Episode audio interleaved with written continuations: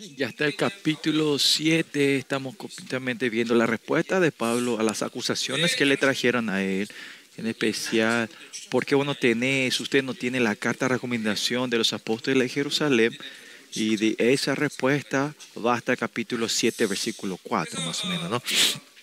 Y es algo imposible entender, ¿no? De que si fue Pablo el que levantó esa iglesia, les, les salvó las almas a ellos, y por las cosas, eh, por las apariencias exteriores de estar acusando a Pablo, es como Pablo siempre dice, no es cuestión de relación con Pablo, sino Pablo ve que esta es la relación con Dios. Ellos están fracasando en la relación con Dios. Lo mismo conmigo y ustedes, ¿no? Bueno, todavía no vinieron todo el baño, del baño, así que dicen a la intercesión que puedan orar fuertemente. Hay mucho ataque de la incredulidad, mucho ataque de espíritus eh, varios. Ah, está fuerte, ¿no? la iglesia, entrando en la gloria del Señor, podemos captar cómo el, mundo, el espíritu del mundo se está moviendo, qué clase de espíritu, quiénes son los que se están jugando, y todo eso podemos ver, ¿no? Por lo menos la iglesia pues, tiene que estar a ese nivel de poder ver eso. Y no, no es nuestra fuerza o nuestra capacidad, sino es la iglesia de Dios, ¿no? Si la iglesia ya tiene de reinar toda la creación, y si no saben, si no saben qué es reinar sobre la creación, ¿no? Que Dios está controlando, que, que todos los nervios de Dios, de Dios está expandido en todo el universo y el cosmos. Y si nosotros, si el cuerpo estamos pegados a la cabeza, también podemos sentir y saber todo esto, ¿no? Cómo Estados Unidos se está moviendo ahora, y Rusia, qué está pasando en Rusia. Y es por eso, es que la iglesia, Dios le dio esa autoridad y poder reinar sobre toda la creación y el universo, ¿no? Pero habrá muchos de ustedes dicen, ¿qué es eso? No entiendo, ¿qué es reinar sobre quién va a ser es la iglesia que puede levantar eh, los, próximos eh, presidentes de cada nación, ¿no? Y ahí es donde la iglesia proclama y se levanta, ¿no? De tener, pueden tener sueños porque está cansado, ¿no? Pero si ustedes están basados en la presencia del Señor y si, si la unción del Señor sigue fluyendo, no hay forma que se adormezcan, que se duerman, ¿no? Y eso ustedes están chequeando el monto del vaso de, de ustedes, ¿no? Pero sin importar de su estado, si viene el, el, elevamiento de Dios y viene la unción de Dios, no sé dónde. Y me acuerdo yo, en la primera sesión, en la primera, cuando yo, yo comenzaba el misterio y la unción era tan fuerte, yo predicaba cinco horas y la gente no se... Y cuando tenía, también yo, yo estaba en la conferencia, y cuando tenía a los chicos de tercer y cuarto grado, cuando yo era... Uh, pastor del tercer y cuarto grados de los chicos, ellos, yo prediqué hasta dos de la madrugada y ninguno de ellos dormía, ¿no? El punto no está en, predicar largo, e, ese no es el punto, ¿no? Que mis predicas son largas, sino es la unción. Siempre y cuando está la unción y la prédica, siga, la unción, bueno, la unción y la presencia de Dios siga, la prédica puede seguir, ¿no? Y el Señor también, Jesucristo, fue por tres, cuatro días eh, predicando, ¿no? Y Pablo, ¿dónde era? ¿En Durano? No, ¿dónde era? Eh, no, él predica hasta la madrugada y el joven cae de, del tercer piso. No, no es Durano, sí. Lo que sí, de ahí predicar. Predicar largo no es algo que yo solo pueda hacer, no es, sino que apóstoles y Jesús, si está la presencia, la unción, se puede predicar toda la noche, ¿no? la madrugada, tener vigilia. Y cuando recién comenzaba yo mi misterio, también me acuerdo, cada viernes teníamos vigilia con mi... y alguna vez estaba predicando y veía que el sol se, levantaba, ¿no?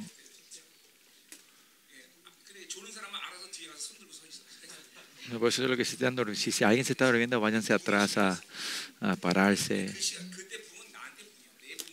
Y en ese tiempo era el avivamiento, era un avivamiento personal para mí, donde Dios me levantaba, ocurría estos eventos, ¿no?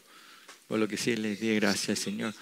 Pero ahora el avivamiento que estamos esperando no es de ese nivel, sino el, avivamiento de los remanentes para este 10 años que viene esta década. Es algo muy importante. Tiene que comenzar a explotar acá y fluir a todos, ¿no? La iglesia que pueda menospreciar y reírse en la cara del anticristo, ¿no? Esa iglesia. Bueno, ya están todos. Vamos a comenzar. Ah, y así Pablo está está respondiendo al ataque personal que le están dando a él, diciendo que yo soy el apóstol verdadero. Y como dijimos hace rato, el problema no es con Pablo en sí, sino es un problema que ellos tenían con Dios. Especialmente esta carta de recomendación. que dice Pablo? Dice, si Dios me Dios recomendó a mí. Y ustedes son mi carta de recomendación. Eso es lo que Pablo dice. Y a eso no hay nada que decir, ¿no? Pues él es un ministro reconocido por Dios y es, el, y es el ministro del nuevo pacto, ¿no? Todo lo que el Señor Jesucristo hizo en esta tierra hacer es el nuevo pacto y que Dios le levantó a él por este nuevo pacto. Eso es la carta recomendación que ustedes están hablando con mi experiencia, con mis, con mis eh, apariencias exteriores. Esos son como era eh, la gloria de la carne. Así que Pablo, especialmente el, Evangelio de Pablo, siempre tiene ese, en Tesalonicenses él dice que es que, que fue reconocido, aprobado por Dios para hacer, para darle, entregar el, el, Evangelio. Y por eso él lleva el Evangelio de Dios, ¿no? Y ese es el valor, la honra. Y eso tiene la gente que lleva la palabra de Dios, ¿no? Que Dios me ha aprobado y me ha entregado su palabra, ¿no? Y en ese sentido yo también también fue eh, predicar o la palabra es un, misterio más difícil. Pues tampoco yo no soy responsable, pero lo que sí, que cuando yo predico, yo tengo que ser responsable de eso también, también, ¿no? Ese responsable no significa que yo haga algo por Dios, sino que yo tengo el derecho de vivir de cómo predico, como Dios predica a mí, ¿no? Y en esa área, en esa área los predicadores lo que son el ataque mayor que reciben, ¿no? Que ustedes predican y no viven de la forma que predicamos, ¿no? Y es el ataque del enemigo, ¿no? Pero lo que sé, el, el, principalmente, claro, está declarar lo que el rey dice, pero segundo también que tiene que seguir mano a mano es vivir lo que el rey dice, ¿no? Así que los otros ministerios, los otros ministerios de la iglesia que yo hago es un poco más fácil porque no, yo no hago nada, no sé, no me cuesta tanto porque es el Señor que hace pero el misterio de la palabra, de entregar la palabra, ahora también tengo temor, tengo tensión y tampoco me gustaría predicar. Ustedes no saben eso de cómo yo me siento, ¿no? Y ustedes están diciendo, ese pastor está, está, está mintiendo, si no le gusta predicar, ¿por qué predica tan largo, no? Eh, es un secreto individual, el secreto del oficio que tengo, ¿no? Bueno, lo que sí Pablo sobre esta área está diciendo que yo tengo el evangelio que Dios y, más allá, esa acusación que vos no tenés poder y milagro, y Pablo está diciendo que, que, su misterio es una continuación de la cruz y la de resurrección, y eso muestra que sus debilidades, él también dice que, que él es débil, pero que no es que él depende de, de, sus debilidades, sino depende de Dios, y por eso no hay nada que sea imposible, ¿no? Y eso fue lo que Pablo está diciendo hasta hoy, ¿no? Hasta capítulo 5, ¿no? Y y el punto está, el enfoque está en la gloria de, la resurrección. Todo los misterios que yo hago aquí no es para crear algo aquí, sino es para cuando nuestro Señor Jesucristo vuelva, estar en esa gloria de la resurrección delante de Él y ponerse, vestirse del cuerpo de la resurrección y todos juntos, que si viene ese tiempo que vamos a estar manifestarnos gloriosamente. Y ese es el mensaje eh, básico o fundamental de Pablo diciendo que, que, nos definen a cada uno individual como iglesia, pero más somos miembros de la iglesia, pero somos la iglesia. Ustedes son el templo de Dios, no individualmente. Usted tiene que creer en eso. Y, y esto no es un concepto abstracto que Pablo viene a traer, sino que eh, esto tiene sentido, esto es verdadero, que que ustedes son el tabernáculo, porque lo que tenía que estar solo el, el, espíritu, la palabra y la sangre de Cristo que tiene que estar en el lugar tabernáculo, ese está dentro de nosotros. Por eso somos el templo de Dios. Que, por ustedes son el lugar, ustedes son el lugar santísimo de Dios, el tabernáculo de Dios. ¿no? Y este es algo, una realidad, no es algo metafórico, algo abstracto o simbólico. Si ustedes creen en esto, ustedes no van a poder vivir una vida corrupta como se le antoje. Como siempre le dijimos, el que ensucia y destruye el templo de Dios serán destruidos. ¿Por qué Pablo llega a decir hasta ese punto? Porque claramente, eh, si ves al antiguo tiempo, el día de la de, del Yom Kippur, uh, ustedes saben que en, eh, Levítico 16, ¿no? si eh, los, los, sumos sacerdotes tenían una impureza pequeña y entraban en el lugar, en el tabernáculo, morían instantáneamente. Esa misma reverencia, ese estándar de la santidad es igual o mayor ahora.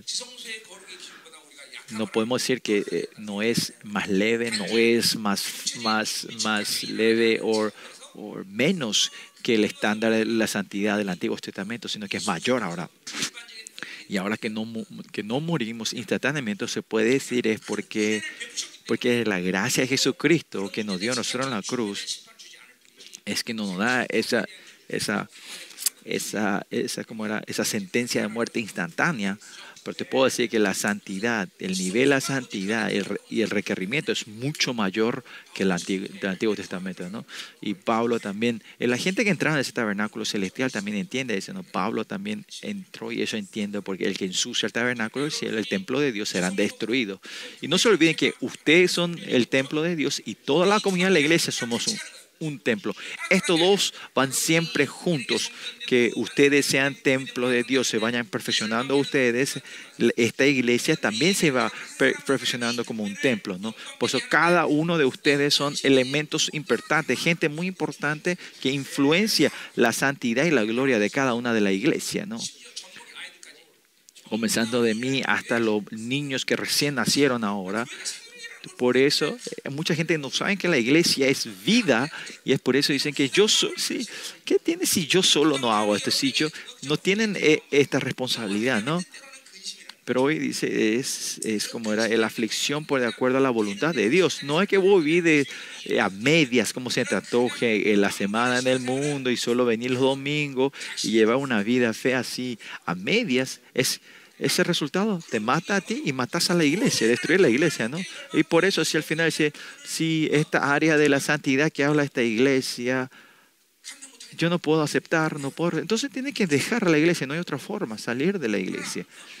Pero con fe, yo voy a seguir avanzando en adelante. Por eso los miembros que están al lado mío,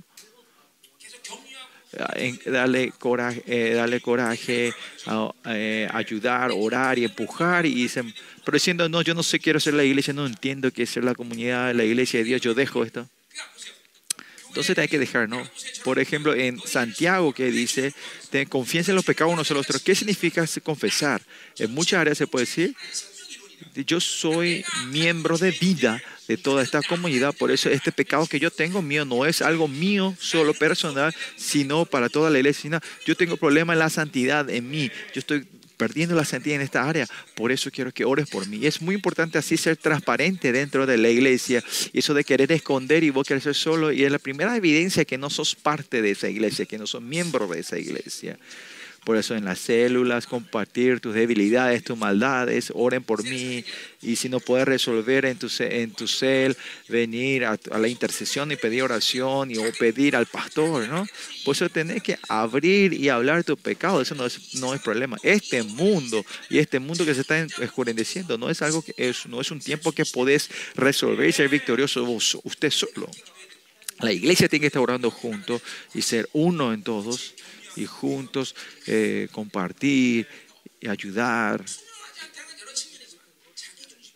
Y por eso, y no ser transparente, otra forma de decir que somos egocéntricos, que estás centrados en ti mismo. Y otra forma es religiosidad, porque la vida no se puede decir. Usted sabe que tu, tu dedo pequeño se, se, está, se está pudriendo y se está eh, con enfermedad, vos no podés dejar nomás así, no, esto, es, esto infecta todo el cuerpo y no podés dejar así y, olvidarte de esto, no podés, ¿no?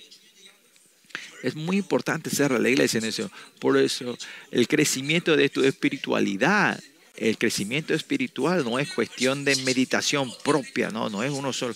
Capaz así puedes llegar a un, a un nivel, pero no vas a poder crecer más de Tenemos que entrar juntos en la comunidad, en la iglesia y crecer juntos como un cuerpo, como el miembro, ¿no? Eh, la conclusión está en la tierra, pero también Pablo dijo ayer, también vimos que eh, la, nuestra conclusión viene cuando nuestro Señor vuelva, ¿no? Ahí vamos a ver la conclusión final. Nuestra conclusión está cuando venga el reino de Dios. Por eso nuestra vida de fe es siempre estar mirando la eternidad, la resurrección gloriosa. Si no ve la eternidad, sin saber, si no está viendo esa eternidad, sin querer vas a ver cómo de repente va a entrar la religiosidad, te va a entrar el, mundanismo, ¿no? Por eso siempre tengo que estar mirando la gloria y el mundo eterno, en el estado que estoy ahora, me voy a poder parar gloriosamente delante del Señor. Yo no puedo vivir una vida de mártir ahora en este estado. Y así, en 2 Corintios capítulo 13, cuando termina, que dice que cada uno confirmen al final, dice, ¿no? Tengo que poder confirmar nosotros a sí mismos, ¿no? Así que la vida de fe no es que ustedes se esfuercen, no, pero la evidencia que estás viendo es la gracia de Dios. Se manifiesta en tu vida. No podés vivir una vida como se te antoje, ¿no? Más allá si es el Dios creador. Él va a traer orden en tu vida, ¿no? Eh, si la gente de este mundo, una persona que trabaja bien, muy inteligente, es muy eh, piensa bien las cosas y, tiene todas sus pensamientos estructuradas, más cuanto la gente de Dios. No es tampoco yo estoy, que yo estoy pensando, no es tampoco soy tan tonto, insensible, no, nada, sino que estamos siempre sensibles hacia el Espíritu de Dios. Lo que quiero decir es que, que, que, yo vivo como se me antoja en el mundo y después cuando me falta un poco me voy a buscar a Dios. No, así no. Tenemos que ser una persona que podamos ver todo en la, por la perspectiva de Dios. Y eso porque no, no han podido hacer esos ataduras, se endurecieron el corazón ustedes. Y tiene que ver cuánto esto trae dificultades en tu vida. Mucha gente no sabrá eso, ¿no? Por ejemplo, aquí la gente no tiene ataduras. No importa en qué estado de no, no pierdan, no pierden mucha energía. Por ejemplo, hay una persona, si no tienen dinero ahora, es, esa persona pierde mucha energía, es muy difícil, muy doloroso, ¿no? Pero la gente de Dios, que tenga o no tenga dinero, eso no es pérdida de energía ni fuerza, porque sabe que toda la creación es mía.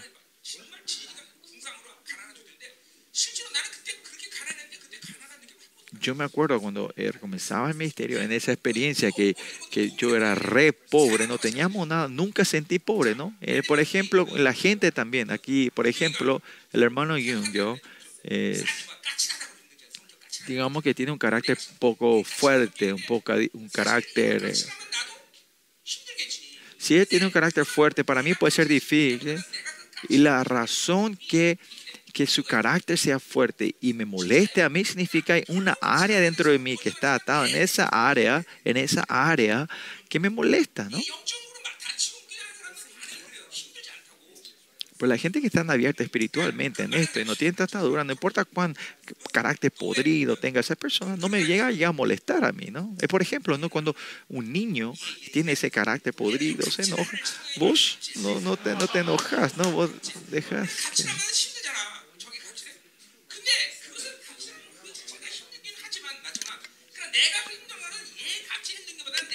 Y es porque hay, hay una área dentro de mí que, que recibo esas, esas, esas, o sea, otra forma, esas partes negativas de esa persona, yo lo recibo porque todavía tengo esa área, ¿no?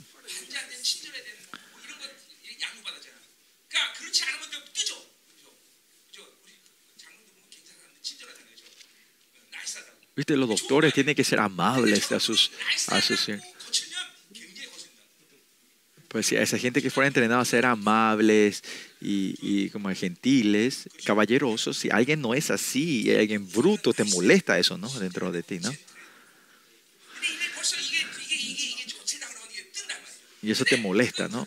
Y no porque esa persona tenga un carácter bruto, es también está malo, pero es porque tengo dentro de mí área dentro de mí que yo recibo eso en carne. Si recibes esto espiritualmente, no te hace molest, no te molesta tanto. Por eso en tu vida eh, todo es espiritual. Yo también espero que tus hermanos no tengan, eh, tengan el espíritu abierto, no tengan ataduras. Es porque, como dijo, que la vida de Cristo hay, que llevar el cuerpo, el cuerpo de la muerte de Cristo dentro de ti. Por eso, si recibes con la carne, eso no es difícil porque está muerto, ¿no? Pues las ataduras y, y las durezas, has cerrado tus ojos que no puedan ver y entender. Es, si ves en este mundo espiritual no es una cosa tan grande, pero cuando lo recibí con cuerpo, en el cuerpo, en la carne, es tan difícil y es tan doloroso, ¿no? No importa la situación o, la gente, ¿no? Y ahora usted tiene que poder ver eso. Y el dolor que vos recibí también. la dificultad y los dolores que Pablo dice, dice que que no le molesta tanto. ¿Por qué? No importa cuántas las situaciones tan dolorosas, si responde con, en, en, el espíritu, no es, no es, una gran, no es un gran problema, ¿no? Es porque reaccionamos en la carne, un dolor de 10 se transforma en 100, ¿no? Y más allá, esos dolores y dificultades es un estado que Dios quiere que vos dependa de Él completamente en ese sentido, ser pastor principal, usted tiene una relación personal. Yo, para mí, de mi partido, tiene una relación de 500 a 1, ¿no? Por eso este ministerio no es levantarlo a ustedes sean religiosos, sino que cada uno se levante perfecto delante de Dios. Imagínense un poco humanísticamente, este pastor principal tiene esa relación personal con cada con los 500 personas. ¿Podrá él sobrevivir? Yo, si yo tengo una área cerrada espiritualmente, capaz yo me muera, ¿no? Por cada uno del carácter de ustedes, ¿no? Pero los 500, cada uno de ustedes es diferente, ¿no? Son todos diferentes, ¿no? Y yo porque ah, trato esto espiritualmente, si trato en la carne ya habré muerto yo hace rato, ¿no? ¿Me entienden lo que estoy diciendo? Pues en esta conferencia también espero que ustedes también puedan abrir los espíritus y abrir los ojos espirituales y porque no tienen esta pérdida espiritual, pueden tener esta relación con Dios. Cuando tienen esta relación con Dios, las, las condiciones de alrededor de tuyo no es, no perdes mucha energía, no te, no te molesta tanto. Porque pierden tanta energía en estas cosas alrededor y reaccionan a la carne que cuando venía a orar no tenés más fuerza, ya no tenés más energía para orar. Por eso cuando cerramos todo esto y, reaccionamos espiritualmente, van a ver cuánta energía malgastada ahora se puede usar para encontrarte con Dios Por ejemplo, cuando yo trato a este hermano que está aquí, yo siempre Dios está en medio y yo sin relación con Dios, yo no puedo relacionar con otra persona, o si no voy a tener una relación humana con él, diciendo, y de muchísimo pensamiento pueden ir y criticar a esta persona, ¿no? Pero la relación con los hombres, con la gente, es al final, al final, si no es con Dios, tenemos una relación que no es de amor con los otros, ¿no? Si en la vida de Abraham, cuando Dios, Abraham se encontró con Dios a los 75 años, hasta 185 años, Abraham se transformó, se transformó una persona tremenda, ¿no? Un, ser, es nuestro padre espiritual también. Pero miren, pero miren a Abraham, vendió a su esposa, ¿no? Humanamente no es nada esa persona, es, es, una, es una basura, pero Dios, ¿qué hizo? Confió en él, ¿por qué? Porque él, al, al, con solo tener la fe en la promesa de Dios, Dios lo reconoce justo, ¿no? Por eso, solo tener a Dios. Pero cuando cuando nos relacionamos con otras personas, yo, esta persona no me gusta por esto, me gusta por esto, me gusta por lo... Al final se transforma en, algo basado en mí, ¿no? Pero mira a Dios, Dios solo mira la fe. Nosotros también, ¿por qué tenemos que ver otras cosas, no? Por eso tenemos que tener esta relación con Dios para poder relacionar correctamente con otras personas. Dios solo ve la fe, ¿por qué queremos buscar otra cosa, no? Es porque tus puertas espirituales se han cerrado en todas las áreas. Por eso, primeramente, si ustedes tienen la salvación y tienen la, justicia de Dios, yo no, tengo, yo no tengo problema con ustedes primordialmente. Pero hay, hay, algo que me pone en la pena que ustedes no están creciendo, no pueden decir la gloria. Eso sí, pero lo que sí, la gente que tiene la justicia de Dios y entran a la iglesia ya no es más problema. Bueno, no sé por qué comencé con esto. Le dije que la predica va a ser larga.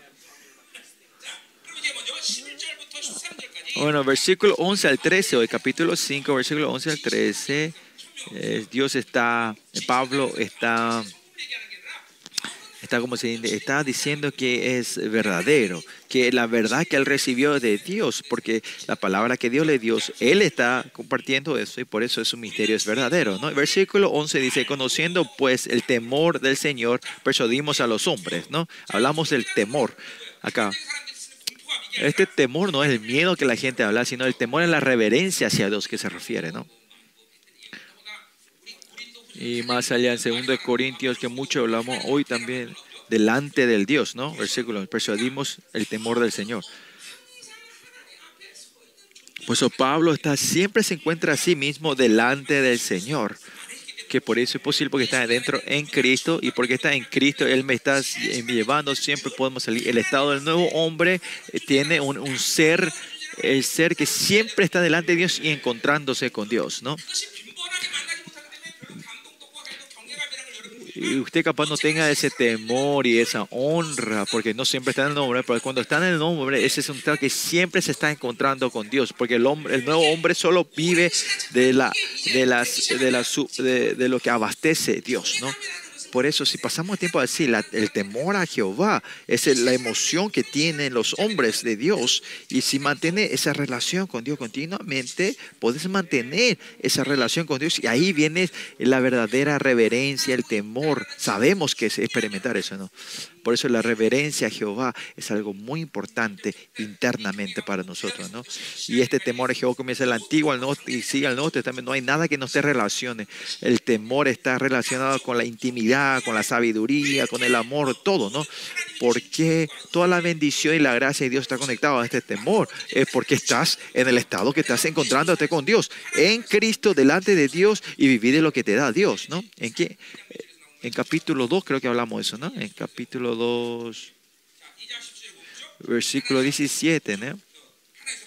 Dice, como parte de Dios, delante de Dios hablamos en Cristo, ¿no? Por eso la relación de los hombres, claro, cuando vos tenés relación entre hombres también recibís lo que esa persona te da, pero si se va delante de Dios, de Dios, te da todo lo que necesitas de vivir por Él. Por eso el nuevo hombre está siempre un ser que vive recibiendo de Dios. Y cuando esto se vaya desatando dentro de usted espiritualmente, ese tiempo que pasa delante de Dios, cuando se va alargando, ese gozo, reverencia, usted van a conocer más y más, ¿no? Pero porque usted viene afuera de Dios y venís de vez en cuando en su presencia, no sabes qué es este temor de Dios. O sea, el punto es mantener un tiempo largo en delante de Él, ¿no? Y el temor a Jehová, conociendo el temor de Jehová, es, nosotros hemos recibido esa imagen y, conocemos a Él, pero ¿por qué no podemos tener Jehová? Porque no le conocemos, no estamos en relación, no, porque, perdón, nosotros tenemos todo lo que el Señor nos dio a nosotros, ¿no? su imagen, su poder, su autoridad, su fuerza. Pero, ¿por qué viene el temor? Es cuando salí delante de Él, no podés comparar lo que es, quién es Él, ¿no? Y por eso la gente de Dios que siempre está en relación con Dios, sabe que es dos características, son dos características muy importantes que siempre muestran que siempre sos, como tu, valor y tu, como tu honra suben lo más alto pero al mismo tiempo tu humildad va a lo más bajo, ¿me entiendes? ¿no? Siempre estás en este balance, ¿no? Y, y, si ves, ¿por qué no caímos en nuestra iglesia? También tiene eh, esa, eh, ¿por qué no nos caemos en la, en la herejía o en, no somos sectas? Porque la mayoría de las sectas coreanas, no sé si en otros países quedamos, pero las sectas coreanas, la mayoría habla que somos reyes, rey, rey, rey, yo soy el rey, ¿no? Y nosotros realmente estamos hablando de eso, pero también, gracias a Dios, tenemos la gracia que hablamos de la humildad, ¿no?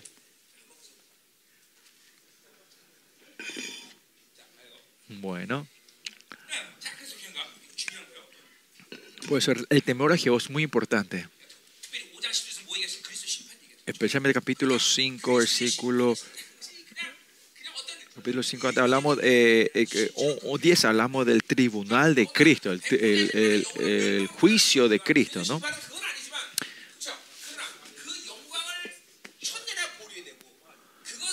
El tribunal de Cristo, claro, no es igual al tribunal de, del trono blanco, es diferente, pero este trono de Dios es un lugar donde puedes estar por mil años, no delante de Dios, sino eh, fuera de su presencia hasta que venga el, el nuevo cielo y la nueva tierra. Por eso siempre tiene que haber un balance o lo, que sea, que haber un balance en tu vida cristiana y ese balance siempre estar en el temor y en la intimidad. Sin, o sea, no podés tener solo temor y miedo al Señor y tampoco no puedes tener solo intimidad y amor a Dios. No, siempre tiene que ir, es paralelo esto, siempre van juntos, mano a mano. Eh, en dos manos, tienes que tener estos dos cordones en tu mano. El temor a Jehová y la intimidad a Jehová, ¿no? Y dice, conociendo pues el, temor del Señor, persuadimos a los hombres, dice, pero a Dios le manifiesto lo que somos, ¿no?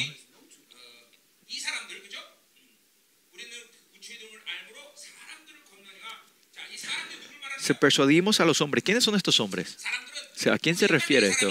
No es cualquier hombre, sino a, la, a los a los traicioneros, a, los rebeldes, a los que trajeron la rebelión hacia Pablo en la iglesia de Corintios, él está diciendo a estos hombres, diciendo, y como dijimos hace rato, pues no poder ver la cosa eterna. Y la gente que vive de lo que ven con sus ojos, a ellos está diciendo Pablo esto, ¿no? Y porque si vi de la carne, no saben quién es Dios, es espíritu, y no tienen temor a Jehová, ¿no? Esa gente que no están pudiendo orar, que están decaídos espiritualmente, ¿por qué eso? Si saben que Dios es un Dios viviente, hay el cielo y el infierno, ¿van a poder estar así? No. Porque continuamente vivieron con lo que vieron con sus ojos. Ahora está en un estado que están ciegos espiritualmente, pues no tiene temor a Jehová.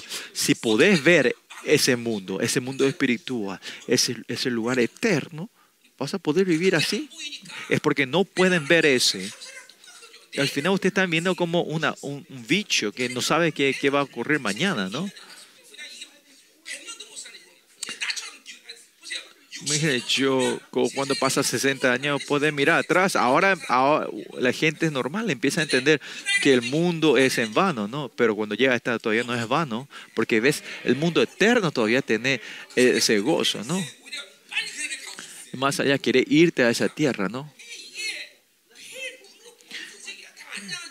Porque gente piensa que piensa que este mundo que ve con tus ojos es todo lo que ve, especialmente los chicos de la secundaria, los jóvenes piensan que todo lo que ve con tus ojos o es todo lo que ves y puedes a esa edad, ¿se acuerdan?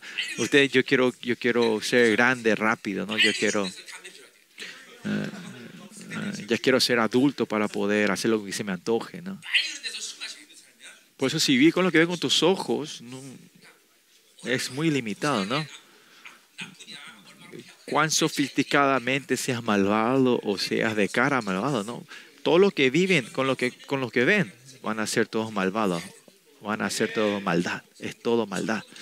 En la Biblia continuamente dice, claramente dice, miren, miren, ¿qué? Miren a Dios, miren su gloria, miren a Dios. ¿Por qué dice que miremos, no? Porque es algo, algo real. Mirar no es imaginarse, sino que una realidad, hay que mirar. Pero como solo estás mirando lo que ves en este mundo, no poder verla a Él, pero si miras, vas a poder verlo. Ahora también yo puedo ver el, el, consejo, el congreso celestial de Dios, que Dios está sentado en su trono. A estos hombres lo hemos, hemos, eh, hemos persuadido a estos hombres, ¿no? ¿Y cuál es el dilema que Pablo está pensando en la iglesia de los Corintios? A los hombres que no están pudiendo, que no están pudiendo ver el mundo eterno, persuadirlo es muy difícil, ¿no?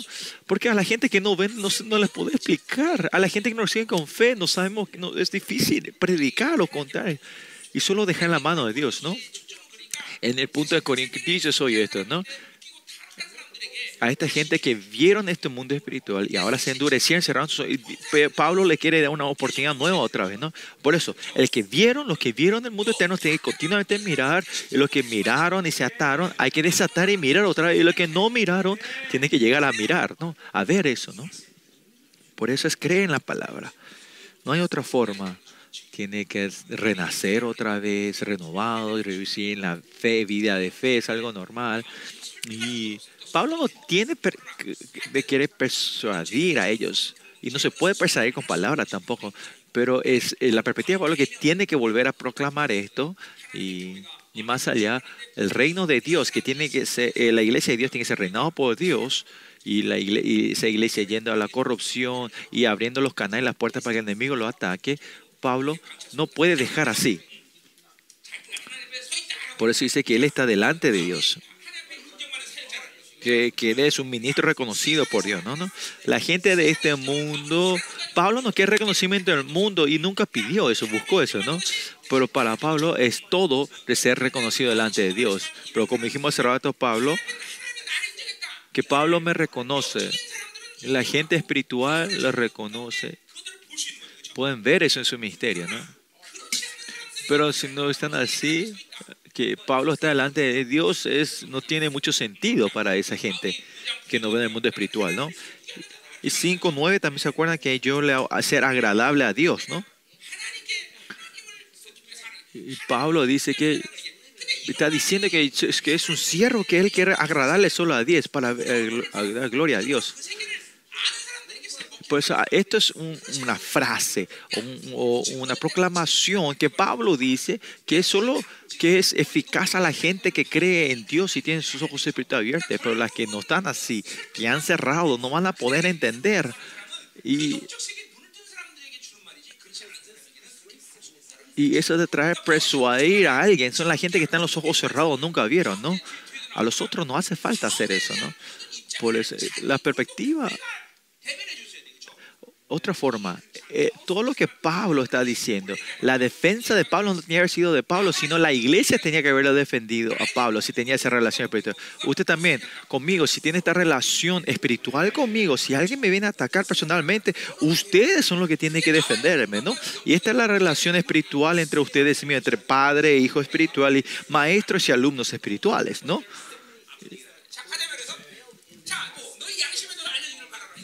Espero que también lo sea a vuestra conciencia, ¿no? Hay mucha... Pablo tiene que ser espiritualmente, pero tiene que ver algo personal, ¿no? La iglesia corintia estaba tan cerrada espiritualmente que tenía que hablar la conciencia. ¿Qué es nuestra conciencia? Quiere decir, ustedes personalmente pueden saber, saben el misterio que yo, vean ustedes, sean, ah, sean objetivos ustedes de, mi ministerio, objetivos de lo que yo hice con ustedes. Eso es lo que Pablo está diciendo cuando dice conciencia. Versículo 12. Versículo 12 dice, no nos, no nos recomendamos pues otra vez a vosotros, ¿no? Pues en capítulo 3 dice que nos recomendamos, pero él no quiere decir esto otra vez. Recomendarse a sí mismo es adularse a sí mismo, ¿no? Y él, él no quiere hacer eso, ¿no? ser orgulloso de sí mismo, ¿no? Y Pablo no quiere decir, ese es el dolor, ¿no? Y para lo que Pablo tiene que hacer esto, porque recomendarse a sí mismo es gloriarse a sí mismo y algo que Pablo no le gusta hacer porque quiere dar toda la gloria siempre a Dios, pero Pablo tiene que venir hasta ese punto para el dolor para poder reconciliar y restaurar a esa iglesia, ¿no? ¿Me entienden, no? Lo mismo el pastor que está diciendo a ustedes, usted tiene que ir creciendo y compartir gloria con ustedes. Pero si el pastor siempre tiene, que crecer, dar sus diezmos, sus ofrendas, estas cosas básicas, perder, ustedes son los que pierden de esto, ¿no? Y lo que compartimos ayer, como, como dijimos ayer, esto no es solo para para eh, información, pero Pablo dice que estar desnudos del cuerpo en el capítulo 5, eh, ¿por qué es un estado inestable? ¿no? Y el cuerpo, que, el punto que dijimos ayer, el cuerpo que tenemos hoy nosotros es para que demos la oportunidad de arrepentirnos, ¿no? Por eso siempre nosotros hablamos de la integridad. No es solo, el, solo la palabra, no solo, solo el espíritu y solo el milagro, sino los tres siempre tienen que estar moviéndose ustedes. So, creer en la palabra de Dios en algo pequeño. En el momento que reciben con la fe pueden reconocer instantáneamente. Aunque no lo reconozcan, cuando reciben la palabra en fe, esa palabra te va a influenciar en tu vida real y vivir con Dios no es nada imaginario, no es nada imaginativo, sino un evento real que la gente va cambiando y renovando. Ser criatura nueva es nueva. Dios te dice que eres una nueva criatura porque Dios te ha creado de nuevo. Es todo real. La única diferencia que no podemos ver con nuestros ojos físicos. Versículo 12, por eso. Él nos está diciendo para sentir orgulloso o gloriarse a sí mismo. Y eso es lo que no quería Pablo, ¿no? Por eso.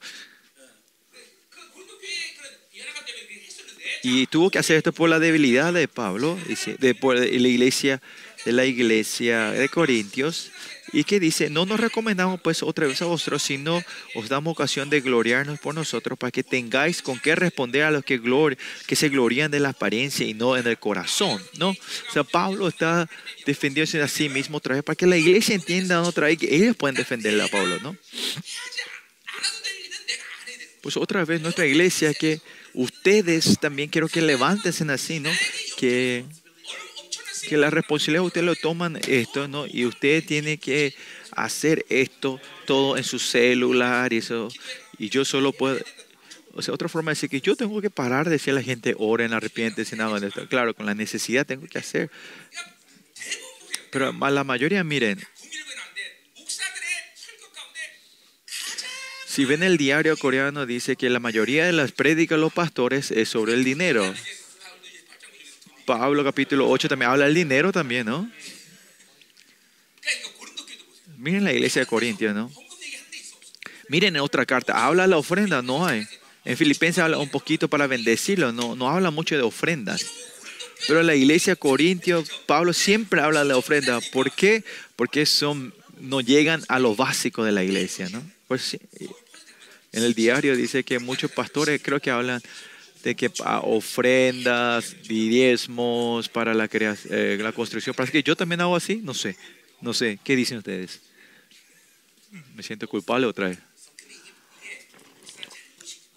Claro, este es el problema de pastores también, pero también es el, los, los miembros de la iglesia están bajeando el nivel del pastor de la iglesia, ¿no?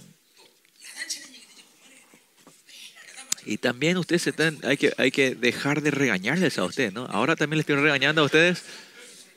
Ah, queremos prender el aire, pero cuando prendemos el aire se congela y, empieza a gotear, ¿no? Bueno, lo que sí. Vamos a seguir. Acá estamos a menos 4 grados aquí, bajo cero. Bueno, continuamos la palabra diciendo, ah, para que tengáis con qué responder a los que se glorían en las apariencias y no en el corazón, ¿no? Y esta apariencia de que habla, ¿dónde está tu, tu carta de recomendación? ¿Por qué sos tan feo? Todo esto. A esta clase de hombres, la iglesia corintia tenía que haber defendido y hablado bien de Pablo, ¿no? Pero si usted tiene esta relación correcta de espiritual con esa persona, vos podés cubrir a esa persona lo que tiene, pero continuamente con esas apariencias,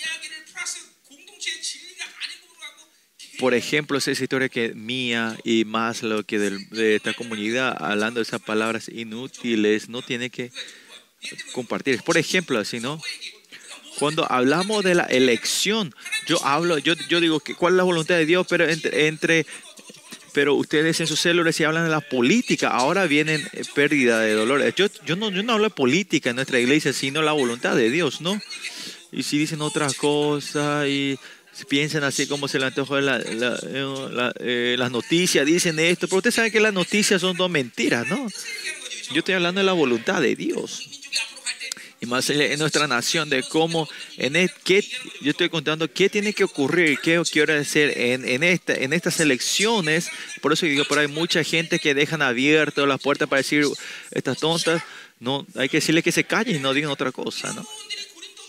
Esta área en la iglesia de Corintios, si tenía una relación correcta con Pablo, tenía que ellos mismos defender a Pablo, pero ellos fueron persuadidos por las gentes que se estaban levantando contra Pablo, ¿no?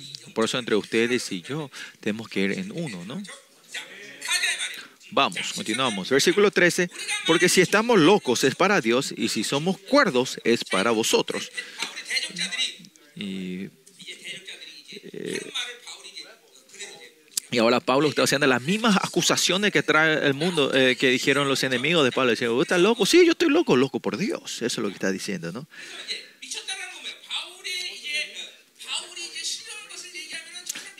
cada vez que Pablo habla algo espiritual, la gente dice, él está loco. Y yo le digo, sí, estoy loco, ¿no? Y, y los cuerdos son los que dicen, sean cuerdo loco, al final, todas sus acusaciones, Pablo está diciendo, es para ustedes, por Dios y por ustedes. Es por la iglesia de Corintio hizo todo eso. Para Pablo, dice que está diciendo que no hay forma de encontrar problema en el misterio de Pablo, ¿no? no es que Pablo diciendo que él es excelente personalmente, sino que él solo habló de lo que Dios le dio. Eso es muy importante. Pablo no habla aparte de lo que Dios no le dio, ¿no? Y nosotros también tenemos que ser así. Yo también tengo que ser así. Por eso, si la gente vive lo que Dios le da, no hay problema, ¿no? Pero siempre con tus pensamientos, tu experiencia, tu voluntad, que pensar que lo que es correcto, que, que vos querés vivir con eso, viene todo el problema, ¿no? Pero si vives lo que Dios, da, Dios te da, al final no te vas a atarte. Y aunque parezca que hay problema, no hay, no hay razón de decir que el problema es problema, ¿no? Si la palabra de Dios te dio, vos proclamaste y alguien se, sintió mal, está bien, no es, no es tu culpa, ¿no? Versículo 14. Y acá es importante, eh, creo que vamos a tomar mucho tiempo. Versículo 14 al capítulo 6, 2. Este es muy importante, ¿no? Tiene que que lo, de, lo de adelante también fue importante, pero no. Ahora, el misterio de la reconciliación comienza acá desde el versículo 14. Versículo 14, comenzamos. Porque el amor de Cristo nos constriñe pensando esto, ¿no?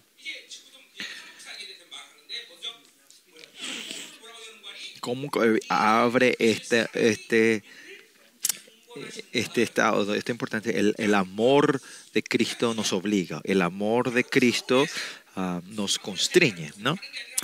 El misterio de Pablo no es otra cosa más que que, que, el, que el Señor Jesucristo vino, el Hijo unigénico vino de ser destruido completamente por, nuestro, por nosotros. Es, ahí es basado y ahí comienza el misterio de Pablo, ¿no? Nosotros también nuestra iglesia del Ban no es otra cosa más que que Cristo que nuestro Hijo, el Hijo de Dios vino en el cuerpo humano y murió completamente, fue destruido y muerto en esta tierra y por eso es reconocido como Cristo. Ahí comienza todo, ¿no? ¿Qué quiere decir esto? No importa qué clase de vida, qué trabajo, qué misterio tengamos, ¿dónde es el comienzo? Que Él murió por nosotros y yo morí con Él. El comienzo de todo misterio es negarnos a nosotros mismos. La vida, nuestra vida, comienza al negarnos. Y es porque no hacemos, ahí viene el problema, ¿no? En capítulo 4, 10 también vimos, es, nos ponemos el cuerpo a la muerte de Jesús, ¿no? Ahí tiene que ser comienzo de tu vida, de todo tuyo, ¿no? Si vive una vida que no te negas a ti mismo, viene todo estos problemas, ¿no? Y Pablo eso empieza a desarrollar del versículo 14 en adelante, ¿no? Que Él murió por nosotros, ¿no? Que y es un evento del amor de Dios hacia nosotros, ¿no?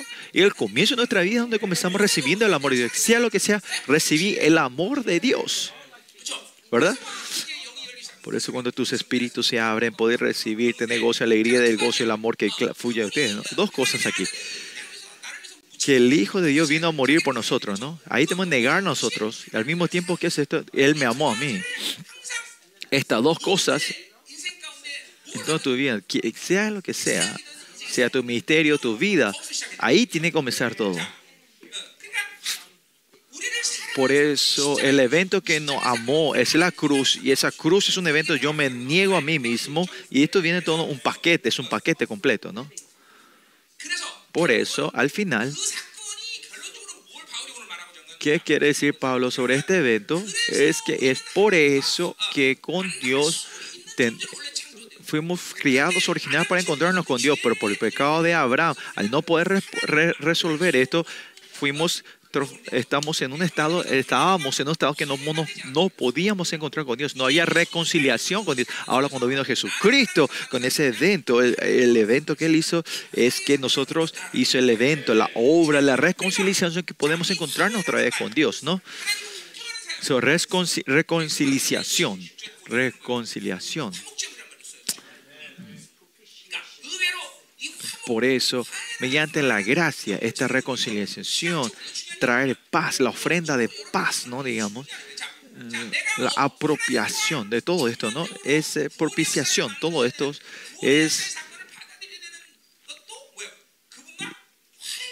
y nosotros recibir la salvación de Dios, recibir lo que el Señor Jesucristo, recibir la justicia de Dios al final también poder encontrarnos con Él, poder salir delante de Él también. Y que en tu vida no tiene que haber ninguna área oscura, oscuridad dentro de ti. Es, es que hace, no poder tener esta, este gozo, esta mm, ¿cómo te dice? Este gozo de, de relación, de salir a Dios completamente, salir al trono de Dios por estas oscuridades que tenés dentro de ti. Por ejemplo, si tenés codicia, te podés salir en Señor. En esa área todavía no tenés la paz con Dios, no te has reconciliado, por eso no te podés encontrar de cara con Dios. Por eso, eh, este proceso, la reconciliación, se puede decir un, un proceso que vos te vas haciendo un justo verdadero para encontrarte de cara y de gloria y alegría con Dios, de Dios.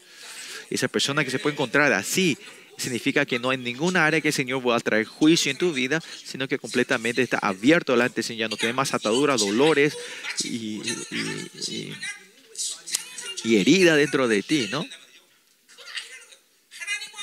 La gente que se encuentra con Dios no es algo imaginativo no es una imaginación que trajo a su hijo y mató claramente. Él, ¿Vos crees que él tuvo que dar a su hijo un unigénito para que él sea completamente destruido y aplastado por nosotros para darnos solo un concepto, algo abstracto? No, fue algo real, para que sea algo real dentro de nosotros encontrarnos con él. Pues no tienen que pensar así difícil ustedes. Mira, ahora yo puedo salir, no tengo ese gozo de salir, encontrarme al trono de Jehová. Tiene que arrepentirse. Es porque todavía usted tenía en peso, cargas en la, en la carne y no está, hay mucha área que no te puede reconciliado con Dios todavía. Esa área nosotros, mediante el Espíritu Santo, tenemos que arrepentirnos y desatar y porque ustedes no crean, no hay cielo, no hay infierno. No, existe todo eso, aunque ustedes no crean. Y ahora cuando, si no creen, cuando venga ese día, y ahora se van a asustar en ese día. Pero de existir existe. No, porque ustedes no creen, no existe Dios. No, Dios existe, aunque ustedes no crean. Él es el, el juicio, el Dios, el que es el, el, juez mayor, el que creó toda la tierra, el que gobierna toda la tierra. Aunque ustedes no crean, Él es Él y porque son ignorantes, porque ustedes no creen y no ven, dice que Él no existe. Porque ustedes no creen, Él no existe. Eso es ignorante, es tonto. No puede hacer eso. Por eso la reconciliación así muy importante en esta área, ¿no? Y Pablo dice que él es eh, ministro de esta reconciliación. De otra forma de decir, este ministerio es Dios es un ser que no se puede separar de nosotros, de nuestra perspectiva. No, yo no me quiero separar, sino que Dios es Dios amor y Dios nos ama a nosotros. Por eso nos dio su vida a nosotros y nos creó a nosotros con su vida. Por eso no es que Él mismo, Él no aguanta que nos estemos separados con Él.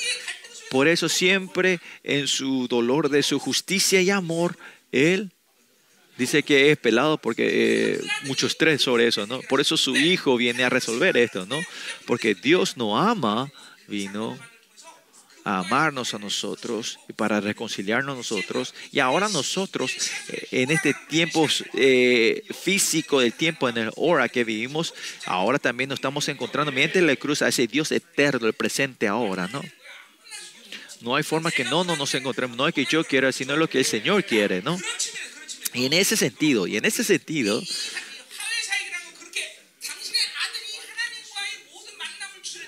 Así como su Hijo hizo todo el trabajo para reconciliarnos nosotros con el Padre, así Pablo, el misterio de Pablo también es el mismo para la iglesia de Corintios, ¿no? Pues eh, se puede decir muchas cosas de un pastoreado. Uno de los misterios es, es reconciliación. ¿Qué yo estoy haciendo ahora? Estoy, estoy tratando de que reconciliarlos a ustedes con Dios en todo tu ser. Ese es mi misterio, de reconciliarlos a ustedes con Dios. Mira, diciendo, mira, vos tenés esta área de mundano, este, este, eh, eh, la codicia, todo eso es para decirle que puedan resolver para encontrarse completamente de cara con Dios, ¿no? Y así yo predico a ustedes, ¿no? En esa perspectiva. Y en esta hora también a ustedes. ¿Por qué yo no puedo salir delante de Dios en cara? No puedo tener esa relación de persona. Es que mediante la Biblia usted tiene que estar pudiendo verse a sí mismo, ¿no? y lo que tiene que arrepentirse, arrepentirse, lo que hay de liberación, tiene que haber liberación. Y ese no es, no es, no es una imaginación, no algo simbólico, sino algo real. Al no poder encontrarte es una pérdida, pérdida muy grande al no poder encontrarte con él.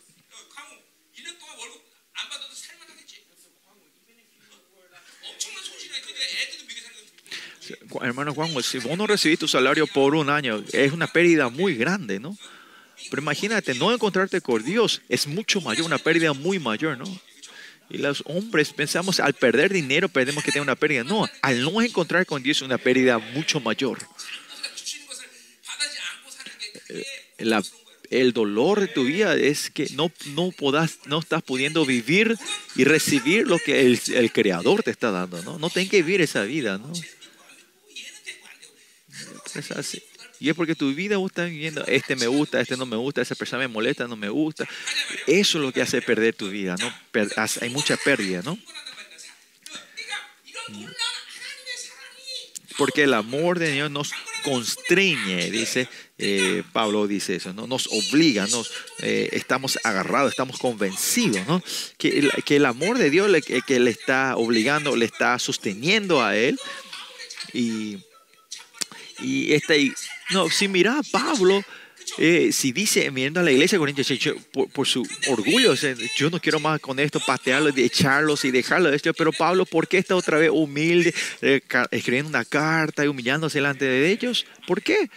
Porque por el amor de Dios. Es diferente con mi perspectiva, ¿no? Pero ¿por qué Pablo hace eso, no? Hasta aplastar tu orgullo para poder amar a esta iglesia, ¿no?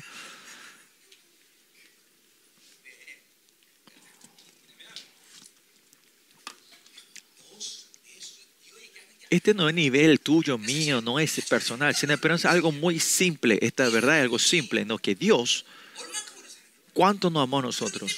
Y es por esto que, porque Él nos amó tanto, se había separado, no podía aguantar, tuvo que dar a su hijo para morir en la cruz. Y por ese amor, ahora me derrama eso a nosotros. Y ese evento de encontrarnos con Dios es algo real.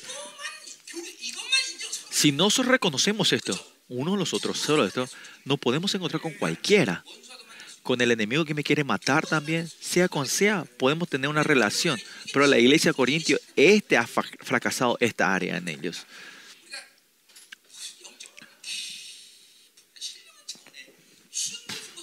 No es que pedimos un nivel, algo es muy místico, espiritual, sino estamos hablando de estas cosas básicas, el evento de la salvación es reconocer eso, no. Esto Dios quiere que usted reconoce, pero usted al no saber esto se pierde en el mundo y buscan la cosa en otro lugar.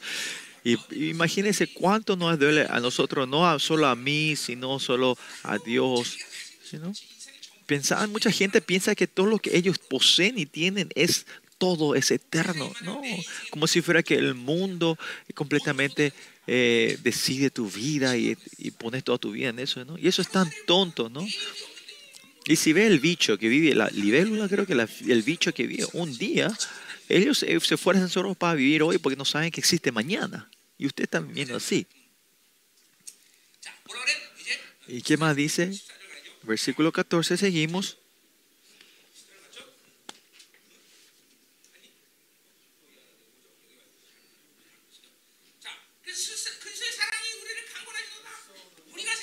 pensando esto, que si uno murió por todos, luego todos murieron, dice el versículo. Por eso para Pablo, en toda su vida, en su misterio, todo comienza, comienza en la cruz. Vemos que comienza la cruz, es de negarse a sí mismo, ¿no? Dice que la muerte de una persona, que esa persona es Jesucristo humano, el hombre Jesucristo, ¿no? Que él su identidad era hijo de Dios, pero vino en el mismo estado de nosotros como hombre, vino en donde fracasó. Él tenía que venir donde los hombres fracasamos y ahí vino a no fracasar en ese lugar.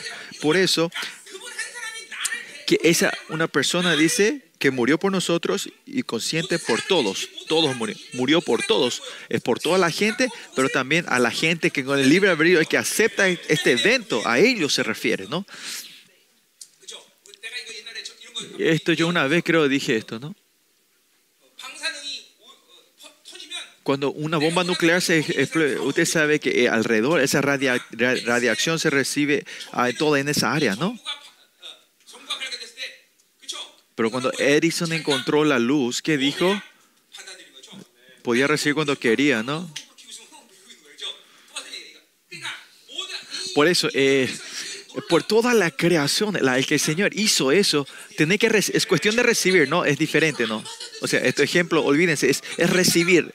No es, que, no es que viene la influencia, sino recibir. Escuchen ustedes, chicos jóvenes que hoy están aquí, ¿no? ¿Por qué yo no quiero escuchar la prédica? ¿Por qué yo no quiero orar? Es porque ustedes no creen, no los quieran recibir. Es así de simple.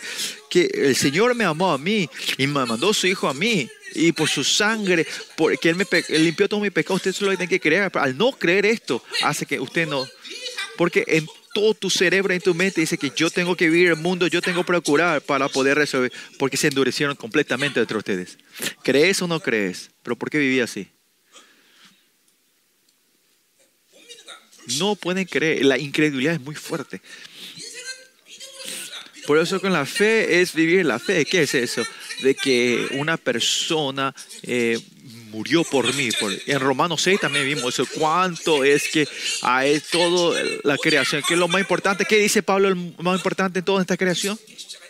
En morir, eh, morimos, fuimos crucificados con Cristo en la cruz. ¿no? En Romanos dice eso. Que hemos muerto del pecado, que la puerta del, pecado ya ha cerrado, es que es, es, el comienzo de resolver todas las cosas en tu vida. En otra forma de decir que ya hayamos muerto en el pecado, ¿hay problema o no hay en el pecado? No hay. Usted tiene que creer en esto. Porque el pecado es el que trae todos los, es el comienzo de todos los problemas de nuestra vida. Que hayamos muerto del pecado quiere decir que ya no, es declarar que ya no hay problema en nuestra vida. No tener dinero es problema o no es problema. Puede ser que sea problema, pero ya no es más problema el problema. Ya no va a ser más problema, ¿no? Si a una persona le molesta, ¿es, ¿es problema? No, ya no es más problema. Es por él. Él, él es el problema. Él es problema. Él es mi problema. No. No es que él es el problema, sino que esa persona es el problema para mí. Si hemos muerto del pecado, ha resuelto todos los problemas de nuestra vida. Por eso miren, el Evangelio la palabra de Dios. No, no tener dinero no, si no tener problema era el problema. La Biblia te había escrito desde, desde el comienzo hasta el final de cómo ganar dinero, de cómo te, tener que hacer eso para ganar. Si ese era el problema, la Biblia hubiese hablado de eso, ¿no? Si, si el problema de tu vida era la gente que te molestaba, la Biblia te hubiese escrito hacer esto, si te molesta más, dispararle en la cara y todo. Hubiese dicho estos detalles de cómo resolver eso, ¿no? Pero no, la Biblia no dice eso. Dios no ama, si Dios no ama, si el problema era el mayor, eh, te, hubiese, te hubiese dicho de cómo, cómo resolver eso, ¿no? Si tu esposa es el problema mayor de tu vida, te hubiese enseñado cómo asesinar a tu esposa, ¿no? No, pero, pero Dios no, porque si Dios te ama, no va a dejar el problema que sea, deje ese problema en tu vida, ¿no? El problema sos vos. Pues eso no es el problema básico, ¿no? El que puede resolver en una palabra, el resolver todos eh, los problemas de nuestra vida es que fuimos muertos de la cruz, eh, de la, del pecado, ¿no? Que ahora que estamos muertos en la cruz y ahora ya no vivo, sino Él vive. Y el problema ya no es el problema, es que Él vive por mí, no, yo no vivo, ¿no? Y cuando dice que Él murió, yo morí con Él. Y cuando Él vive, yo vivo con Él. Y es por no poder creer que todavía usted está tratando de su fuerza y hay problemas en tu vida, ¿no? Esto tiene que ser claro. Por eso yo sigo todos los días, ¿no? Que siempre hay que mantener su justicia, ¿no? Mantener la justicia de Dios. Siempre. Este es la verdad, la verdad absoluta. Mantener la justicia es el comienzo de toda tu vida y todo y el comienzo, el primer paso de todo caso y toda cosa en tu vida es eso, ¿no? Que yo he muerto en la cruz. Ahí termina todo. el problema ya no es más problema. Y la sangre empieza ya a fluir. Esto es fe, esto es fe. Es recibir esa fe en este momento. Y este es el evento del Damascus, ¿no? Ah, nuestro pecado fue resuelto. ¿Qué significa? Que el problema de nuestra vida se ha resuelto todo. Ya no hay más problema. Que si algo se transforma en problema, es aplicar la justicia. Apliquen la justicia de Dios. Si declaramos la justicia en todos esos problemas, se, se empieza a derribar el reino de Dios, el enemigo va destruido, podemos salir al trono de Jehová. Al aplicar la justicia se abren todas estas puertas de la bendición de Dios. Ahora pues tienen que sentir esta emoción de vivir, oh Dios, este gozo de vivir con Dios. Pregúnteme, yo te, yo te voy a dar la respuesta 100% instantáneamente en todo. Pregúnteme cualquier. No hay problema, toda la solución te va a dar. El problema de tu vida es porque resolvimos el pecado. La Biblia dice que hemos resuelto el pecado, hemos muerto del pecado. Vemos una vez más, esto es muy importante, que uno murió por todos, dice, ¿no? Si uno murió por todos, luego todos murieron, ¿no? ya, ya no somos seres que eh, claramente no vivimos de lo que yo tengo, lo que vamos. Es cuestión de la fe, no es cuestión de que qué podés hacer no hacer. Esa no es la cuestión. Pues viendo a la gente que viven así, no pueden creer ustedes. Yo cuánto procuré llevar este misterio. No, he procurado, ustedes vieron, ¿no? En toda mi vida viviendo de Dios. Yo nunca viví, viví, yo no hice. Yo solo que tengo orar y dejar delante de Dios y Él va resolviendo todo. Y esto te vuelve loco, ¿no? Eh, nuestro Dios, ¿por qué no funciona? Es porque no pueden creer que Él es el creador, que no creen en Él. Es porque no creen ustedes quieren vivir su fuerza. Tienen que poder creer ustedes. Hay que arrepentirse de tu incredulidad. Si es un creador, ¿quién es este creador, Dios, que no puede resolver un problema pequeño tuyo o resolver de qué comer y qué vestirte? El creador Dios no toma, no deja el problema como problema en tu vida. Ese es nuestro Dios. ¿Por qué? Porque Él nos ama por el amor y vino a morir por nosotros y vino a morir por nosotros y Él está viviendo entre nosotros. ¿Por qué va, usted cree que va a dejar ese problema como problema en tu vida? Sí, como dije hace rato, si el dinero era problema, desde el comienzo de Génesis 1 a Apocalipsis 21, 22, hubiese hablado de cómo ganar dinero. Por eso no es el problema mayor.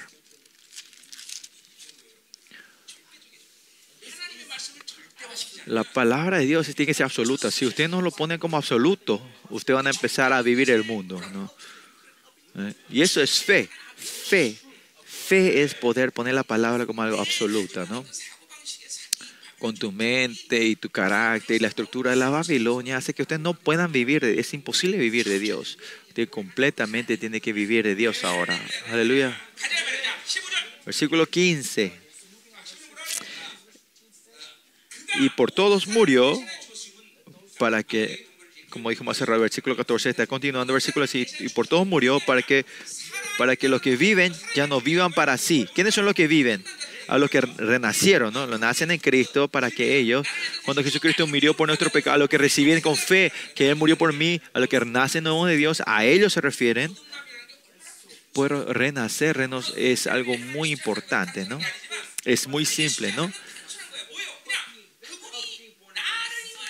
Que Él murió por mí, es creer en eso, ¿no? Lo demás viene todo junto con eso, es un paquete, ¿no? ¿Qué es la doctrina de salvación? Es, la doctrina de salvación es lo que enseña a los que recibieron la salvación de qué, qué, fue el evento que hizo. La doctrina de salvación no es para darle salvación, sino que la doctrina de salvación es enseñarles quiénes son los que recibieron las salvaciones, ¿no? O quién... Eh, ¿Por qué ustedes no pueden ser renovados? ¿Por qué no pueden tener uh, regeneración? Es porque ustedes no creen esto.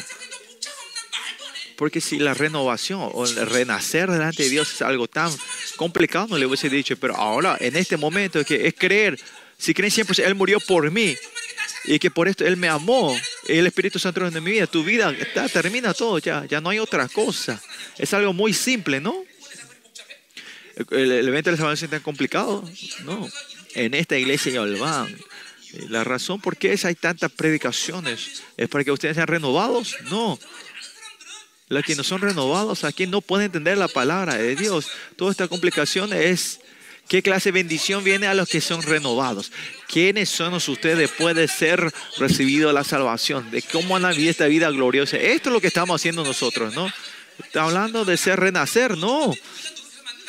Y no es que usted tenga que crear, sino ahora porque ustedes se han renovado, si reciben solo la gracia, Dios va a hacer esto, va a crear esto dentro de ustedes. Eso es lo que dice. Y en, esta prédica no puede haber legalismo, hagan con tu fuerza, no hace falta decir eso, si solo una cosa, solo tiene que recibir la gracia, si recibanlo con fe.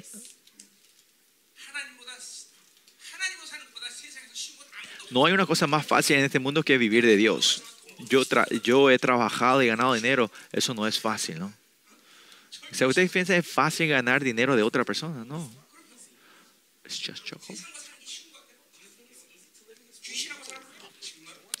quieren vivir de este mundo y, con, los, con, los, demonios. ¿Ustedes saben cuántos los chamanes tienen dificultades? La gente y los otros te piden muchas cosas. Lo único que Dios te pide es fe. Después Él hace todo. Fe. Lo único que te pide es fe. Pero los hombres vos tenés que tener buen carácter, tener que tener el mismo gusto conmigo. Muchas condiciones, ¿no? Y vivir con Dios esto es para que los que viven, versículo 15 se refiere a que nacieron de nuevo Cristo, y ahí le dice, ya no viven para sí, sino para aquel que murió y resucitó por ello. Por eso, la gente que nacen de nuevo en Cristo, los que son renovados en Cristo, a ellos, la vida clara de ellos es que no viven para sí, sino viven para los ¿Para quién? Para Él, para Jesucristo. Viven para la Trinidad, viven para Jesucristo. Porque esa vida que entra dentro de mí nos, transforma así y eso que hace que sea beneficioso y seamos santificados, viviendo en la perspectiva de la eternidad. Cuando Él me está guiando a mí, esa vida de la salvación hace que yo viva esa vida, que desea una vida para Él.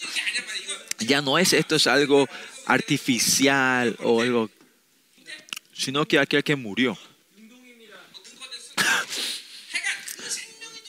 Lo que sí, cuando viene esta vida, esa vida hace que yo viva para Él. Esto es algo normal, activa dentro de nosotros.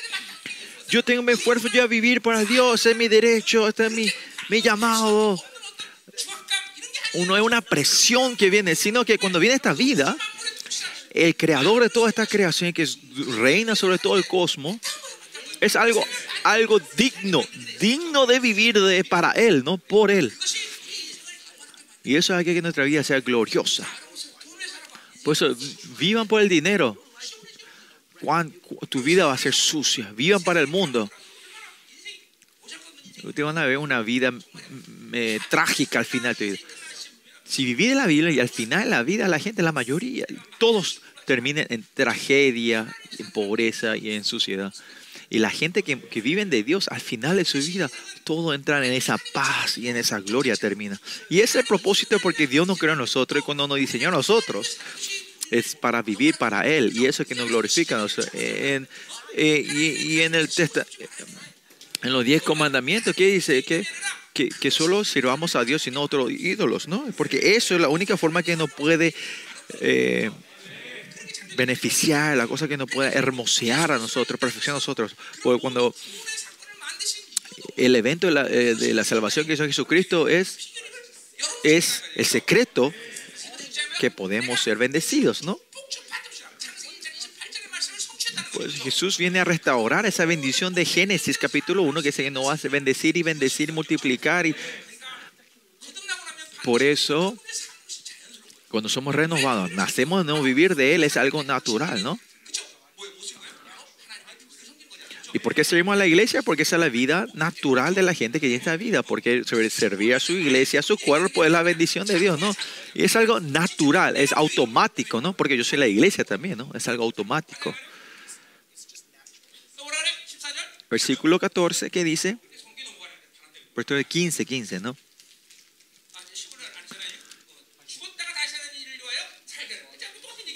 Sino que murió y resucitó por ellos, ¿no? Él murió y que Él vivió de nuevo, nos dio su vida, su vida, la resurrección a nosotros y esa vida, la resurrección, hace que vivamos de Él, para Él.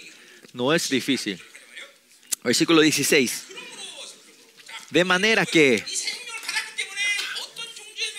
ya que reciben esta vida, ¿qué clase de ser usted tiene que vivir?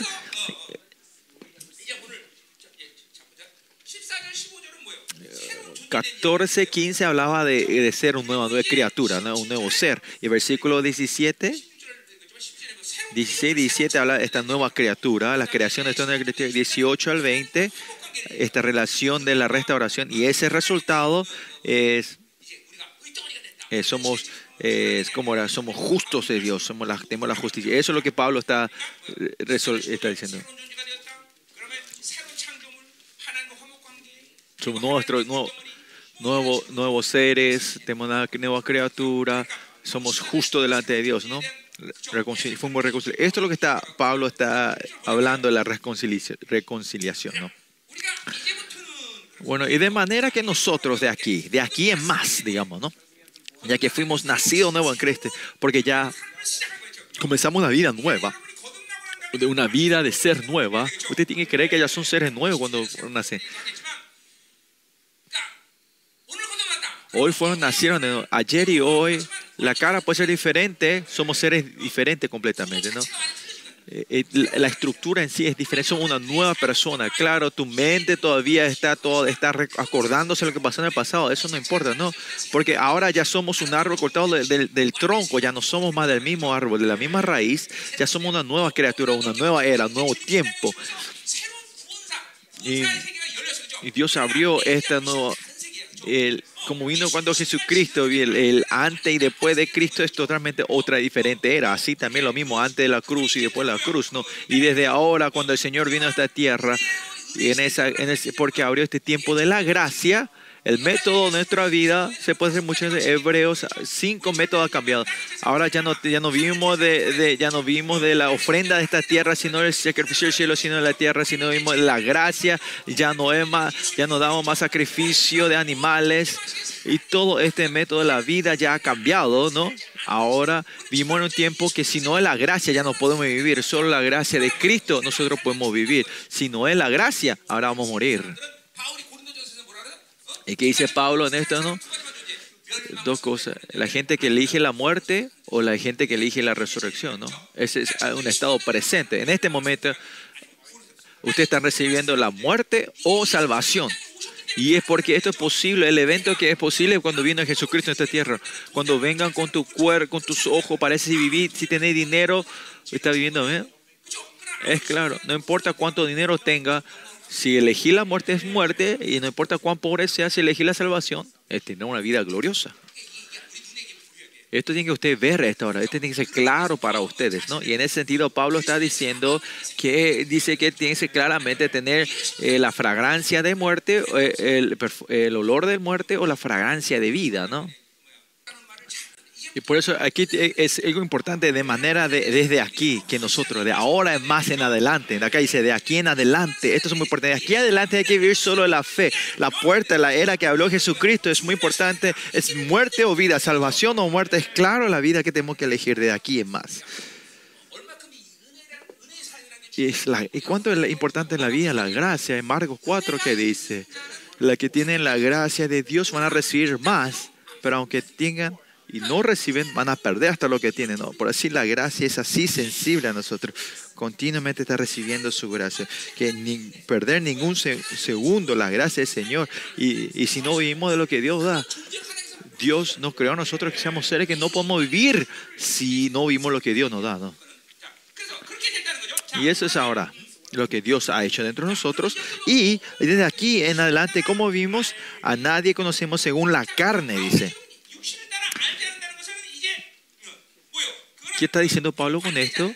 Es que a sus oponentes, eh, que Pablo dijo también, antes cuando vivió en la ley, eh, con la ley, él decía, decía que eran malos y, y justos, pero ahora ya no vive más de la carne, ahora con lo que ve, con sus ojos, con sus perspectivas, con la ley, con el legalismo, con la tendencia a este mundo, el legalismo, él ya no ve más esto, ¿no? Y por eso Pablo que dice en no importa cuánto dinero tienes, sino estas es, es, muerte o salvación. Esta es una clara perspectiva de la fe del Espíritu. ¿no? Ahora también, ¿no? el Dios viviente está viviendo de su presencia. ¿no? Eso es lo importante, no, no de la, del estándar lo que el Babilonia dice y el mundo dice. ¿no? Y esto es importante. Usted, usted cuando vean la gente, no tiene que ver de la perspectiva de la Babilonia. ¿no? Esta me gusta, es bueno, malo, esta persona tiene dinero, esta es persona inteligente, no es. No hay que ver en esa perspectiva. ¿no?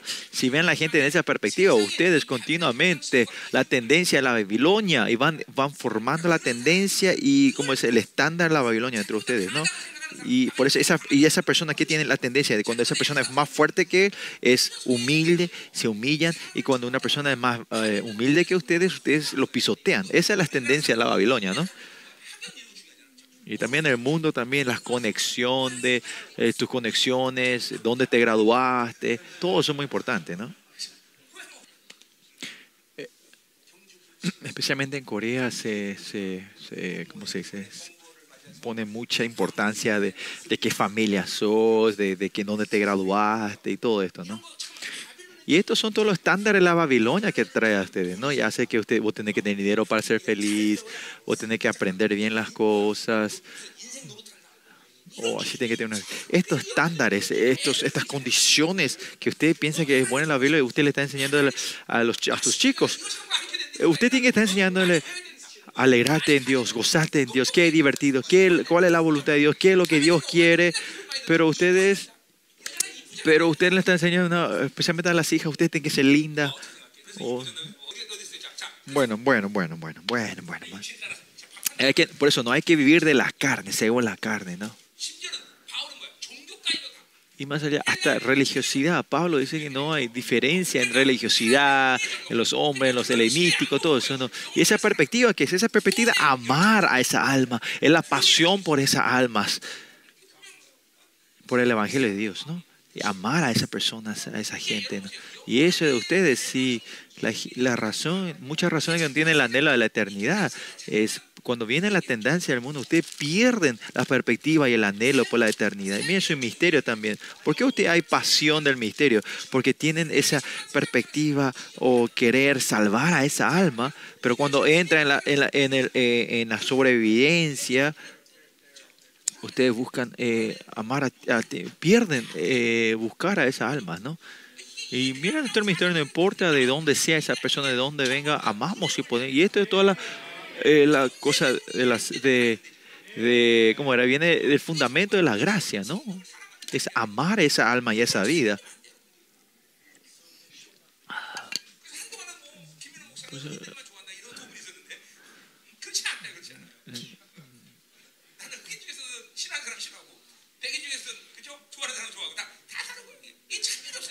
No hay, como no hay indiferencia, no hay, no hay diferencia, no hay eh, racismo, no hay diferencia, ¿no? Amar a todos, ¿no?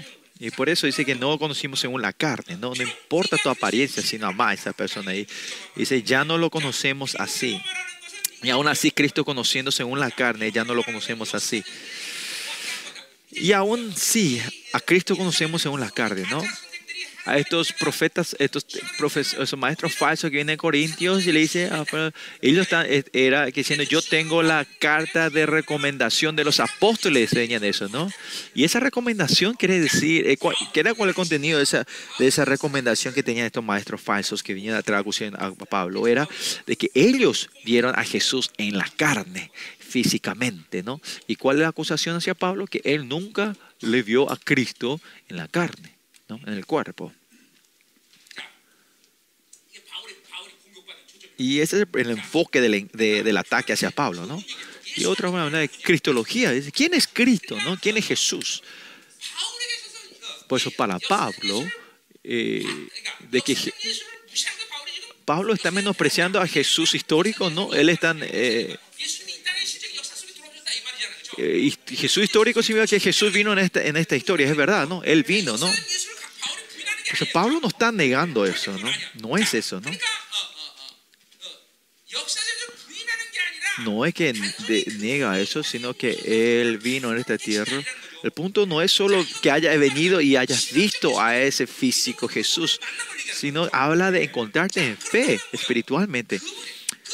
Y que ese Jesús vino a esta tierra y murió en la cruz y que el evento que él ha Cristo es algo, algo, algo algo cristiano, algo de la fe, ¿no? Eh, no es que Él murió en la cruz y resucitó y se no, que ese Jesús vino en esta tierra, que la vida que Él vivió y la cruz que Él murió y la resurrección. ¿Cuál es el significado de esto? Esto no es con solo encontrarte con el Jesús físico, no viene la autoridad, ¿eh? sino en tu fe, eh, si ese Je- Jesucristo físico reconoce a ese Je- Jesús histórico y sabes el significado de la teología de por qué Él vino, a eso es encontrarte con el Jesús perfecto, ¿no? Y nuestra iglesia, nuestra iglesia es clara sobre esto, ¿no? Por eso ustedes, miren, todo es, yo declaré todas estas, estas, estas eh, teologías, es- estas, ustedes conocen a Jesús que vino a esta tierra porque le declaré y él hizo todo esto. Estos tres, cuando es integrados, ustedes tienen con el Jesús completo, ¿no? Eh, y en ese sentido, Pablo que vino Jesús en esta vida, en este mundo histórico, no es importante haber visto él o no. Y más allá, aún así, aún así, significa que él también vio a Jesucristo, ¿no? Porque cuando él se va en Jerusalén, cuando él estaba estudiando en Camaleo, no, no, haya, no, no hubo, no hubo forma de que él no haya visto a Jesús siendo eh, eh, en ese tiempo, ¿no? En Jerusalén, ¿no? Por eso, eh, pero cuando él se encuentra en Damasco y tiene esta resurrección, él recibe a Mesías y mediante esa revelación eh, teológicamente entiende quién es él y así en todo esto se encontró con el Dios perfecto, ¿no? Si no es así, yo solo vi a Jesús. ¿Qué decimos nosotros? Es lo mismo que yo. Yo le conozco, le vi a la reina El- Elizabeth, ¿no? De haber visto no es el problema. ¿eh? En cuando yo estaba en la secundaria, me acuerdo, los chicos siempre hablamos cuál era nuestra, nuestra, nuestra orgullo, ¿no? La Miss Corea. En ese tiempo era nuestro orgullo. Yo le vi a la Miss Corea tanto, tanto, ¿no? ¿Y cuál es el problema? ¿Cuál- Eso, eso? ¿Qué tiene que ver eso, no? Y después era cuando recibí la autografía de un deportista.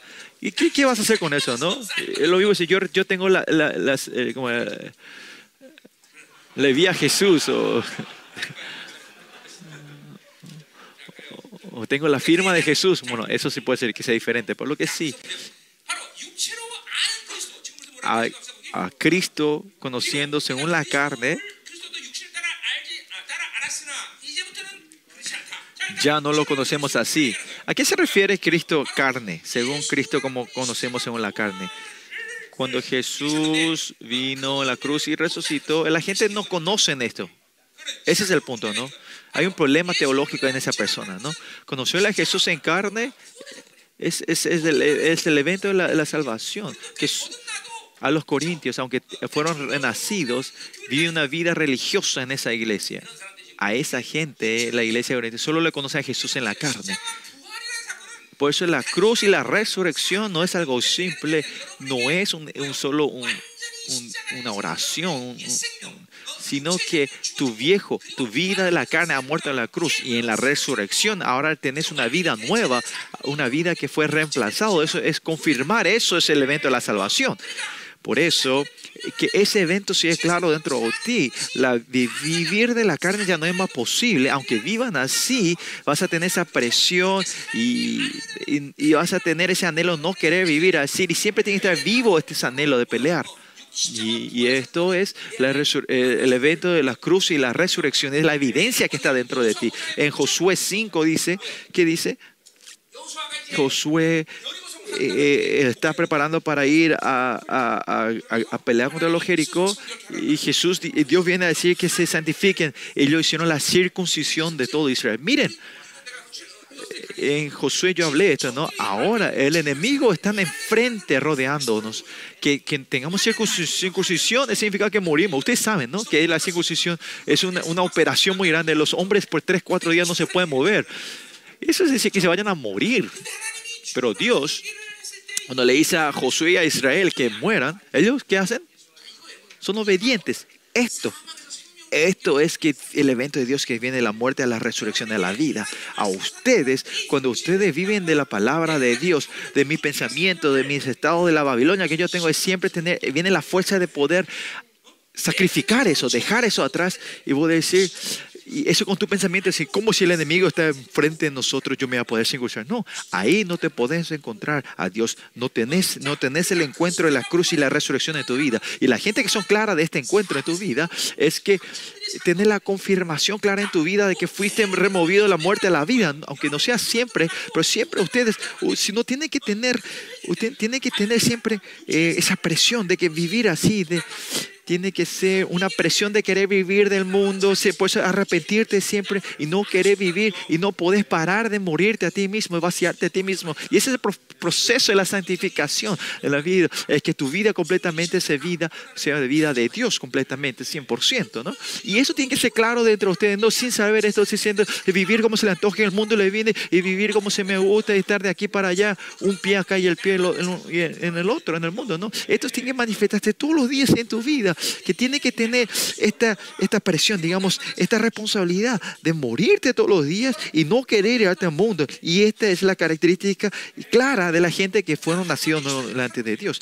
Y bien, en un 24 horas de tu día, cuánto la carne de tu vida, de tu cuerpo, está tratando de gobernar tu vida. Cuánto ellos tratan de forzarse tu sarx, tu cuerpo, tu carne, de querer gobernar sobre ti. Y nosotros no podemos dejar que eso nos gobierne, ¿no? Tu pensamiento en sí, tu, tu, tu, estructura de tu vida, todo lo que el SARS que te da a vivir, usted tiene que, te, te está presionado, está presionando, ¿no? Y, y, el enemigo continuamente está interfiriendo en las áreas. En esta pelea no tenemos que ser perezosos, en esta batalla interna no tenemos que ser perezosos. Y la gente que nace en Cristo no dejan esto así, no, no pueden dejar, dejar que fluya así como se le antoja, ¿no? Hay que siempre matar, siempre pelear, batallar. Esta batalla interna, estos conflictos, estos conflictos internos, batallar y, y, y cuando esta batalla vayan creciendo y, siendo victoriosos, un tiempo va a ser muy sensible entre nosotros, ¿no? Por eso esta batalla, yo siempre le digo que tienen que hacer esta batalla interna y siempre vamos cuando vamos siendo victoriosos paso a paso y, llegar a la glorificación ya no va a ser muy largo, ¿no? A lo que nace, no, esta vida, la santificación no puede dejar así, neglectar. Eh, hay gente que ahora no puede ni una palabra de oración y gente que se duerme en el culto. ¿Qué quiere decir? Aunque fueron nacen de nuevo de Dios. Si no hacen esta batalla, no va a haber eficaz, no va a haber, eficacia, no va a haber uh, influencia, ¿no? Y esto es una verdad absoluta, ¿no? A los que nacen nuevo de Cristo en Romanos que dice que tienen la, el gozo y la alegría de la libertad, pero si viven de la carne van a morir otra vez. Por eso esta batalla, cuando venga el reino de Dios, no tenemos que parar hasta que venga ese reino de Dios no es mi esfuerzo lo que yo quiero hacer, sino que la vida de la resurrección dentro de mí, la vida que nos llevó de la muerte a la vida, es, nos guía. No hay otra forma que nos guía en esa manera. Y esto es clara dentro de ustedes. Aleluya. No tiene que ser perezoso en esta batalla. Hay que, hay que hacer vivir esta vida dentro de nosotros. Eh, y las que no nacen de hay que nacer otra vez. Y lo que nacen de Cristo es continuamente tener esta batalla íntima dentro de ustedes. ¿no? Y es que y este Cristo se habla al Mesías, al Mesías de la política, político, ¿no? Si tenés eh, las informaciones, o sea, eh, las verdades falsas, no hay que buscar al Cristo político, sino en la comunidad no hemos declarado nada de que sea no de la verdad. Es por eso hay que recibir con fe, ¿no? Y el tercer punto era la gente que vieron a Cristo el cuerpo son los, los maestros falsos, ¿no? La cuestión no es solo haber visto el, Cristo físico, sino quién es ese Cristo, qué abrió, saber, esto es lo más importante, ¿no? Debemos recibir los dos al mismo tiempo, al Jesús histórico, al Jesús teológico y, y el significado de Jesús en esta tierra, ¿no? Y por eso nosotros cuando hablamos el Evangelio, los libros de los Evangelios, Marco, Mateo, Marco, Lucas y, y, y, y Juan, estos no son, no son narrativas históricas, sino que son lo que es una confesión, interpretación, es la interpretación de que Marco, Pablo, Juan y Lucas han encontrado con Jesús, ¿no? Es nosotros tenemos que recibir con fe, cuando tenemos que recibir con fe lo que estos cuatro eh, autores han visto Jesús y la interpretación de su vida, eso es lo que tenemos que hacer con fe. Y, y la pérdida que yo estoy haciendo es lo mismo que estoy haciendo a ustedes si ustedes recibir con fe. Estos tres es que le lleva a, eh, va formando a Jesucristo correcto. So, Pablo, mediante mí, eh, el Evangelio se está proclamando y ustedes están, y la imagen de Cristo se está perfeccionando entre ustedes, ¿no? Y esto lo que yo hablo y ustedes están escuchando. No, es una relación de vida que estamos teniendo. Ahora el Evangelio, la luz del Evangelio se está brillando a ustedes y ustedes están recibiendo esa vida con fe. ¿Y, qué hace esta vida? ¿Qué hace entre ustedes? A que vayan eh, formando la vida de Jesús dentro de ustedes. En el tiempo de la prédica, el culto no es, no es una ida y venida de relación, no así, sino es una vida. La vida está viendo. Por eso un tiempo que yo te decía, ¿dónde qué es la iglesia? Es el lugar donde te enseña a vivir y a morir. Por eso usted también dentro de esta iglesia hay una vida lo que está viniendo y yéndose entre nosotros, ¿no? Por eso el que recibe con fe entiende que la vida está fluyendo hacia ustedes. ¿Está fluyendo la vida o no? Ya está. Ya estamos terminados. Versículo 17. Y, vers y, versículo 14, 15, estamos hablando que somos una nueva persona, una nueva creación. Y versículo 17 dice, de modo que, que de por, el evento de la cruz ahora somos seres nuevos y ahora, ¿y cuál es ese resultado? Hay un cambio en nuestra identidad. ¿Y qué dice eso? De manera que si alguno, quien sea, si vivimos en el Espíritu nosotros, no tenemos, si criticamos a la gente con la, con la, con la estándar Babilonia, vamos a morir, ¿no? Tenga dinero o no tenga, inteligente o no, qué trabajo tenga o no, todo esto, nada de esto. El estándar que te da la Babilonia no tiene ningún significado a nosotros. Más allá, esta persona está, está llevando a la salvación o está eligiendo muerte. Eso es lo importante para nosotros. Pues mucha gente no sabe, para nosotros la gente que está moviendo a la gente al infierno, ese te da dolor, ¿no? Aunque ustedes no sepan, claramente está llevando al infierno, ¿no? Tengan o no tengan dinero, tengan o no, van a caer al infierno, ¿no? No importa cuánto tengas, si, si, si, si, su vida está hacia el infierno, ¿no? Pues no importa cuándo parezca un perdedor de la tierra, pero si siempre están eligiendo a Dios y la eternidad de Dios es algo hermoso y glorioso. Esta perspectiva tiene clara dentro de ustedes. Versículo 17. De modo que si alguno está en Cristo, nueva criatura es. En Cristo, el que está en Cristo para Pablo, para decir en Cristo, es una llave maestra para él, ¿no? En el momento que nacimos en Cristo, otra vez, el Espíritu Santo dentro de nosotros, nosotros en la situación que estamos en Cristo, Él está dentro de mí, yo estoy dentro de Él, así como la Trinidad, como si fuera en su relación, se estaban eh, relacionando entre los unos nosotros en esa intimidad. Eh, y Jesús, ane, eh, Jesús en Dios, Dios en Jesús. Dios nos invita en esa adentro de nuestra ¿Por qué? Porque eh, recibimos esa vida delante de Él, ¿no? Es algo impactante, ¿no? En esa relación, gloriosa, me llamó a nosotros, ¿no? Por eso ese, nos atrevemos a decir no somos hijos de Dios. Y cuando Jesús tomó la cruz, la, eh, que confirmó ese nombre a nosotros, hemos recibido por gracia a nosotros. Por eso nosotros, cuán gloriosos somos, dice que no somos la alabanza de su gloria a nosotros. Cuán, usted tiene que recibir esto con fe, ustedes. Y estar en Cristo no hace falta explicar más, ¿no? Estar en Cristo, ¿qué quiere decir? Es el evento que ocurre cuando recibimos la salvación. Por eso esta vida de estar en Cristo, no perdemos esa presencia. Nosotros, eh, como dice Juan capítulo 15, dice que yo estoy dentro de él y él permanece en mí. Esta relación de vida continuamente se va manteniendo y se va encarnando entre ustedes. No sabemos qué es, pero cuando Él se mueve, yo me muevo con Él, su presencia me sigue y si estamos en su presencia, como está todo el mundo reinado sobre esa presencia, en su dominio, me llama a mí para dominar junto con Él. Por eso la iglesia tiene la autoridad de reinar sobre toda la creación, porque Él es la cabeza de la iglesia y Él mueve todo este mundo, ¿no? Eso que la iglesia, se habla a la iglesia individual, que somos nosotros, como dijimos ayer también, a la comunidad de la iglesia, la iglesia de los primogénitos. Nosotros somos parte del Congreso Celestial. Tienen que poder creer y ver esto ustedes, chicos que somos parte de la iglesia, eh, somos eh, la congregación de los primogénitos, no es solo teoría.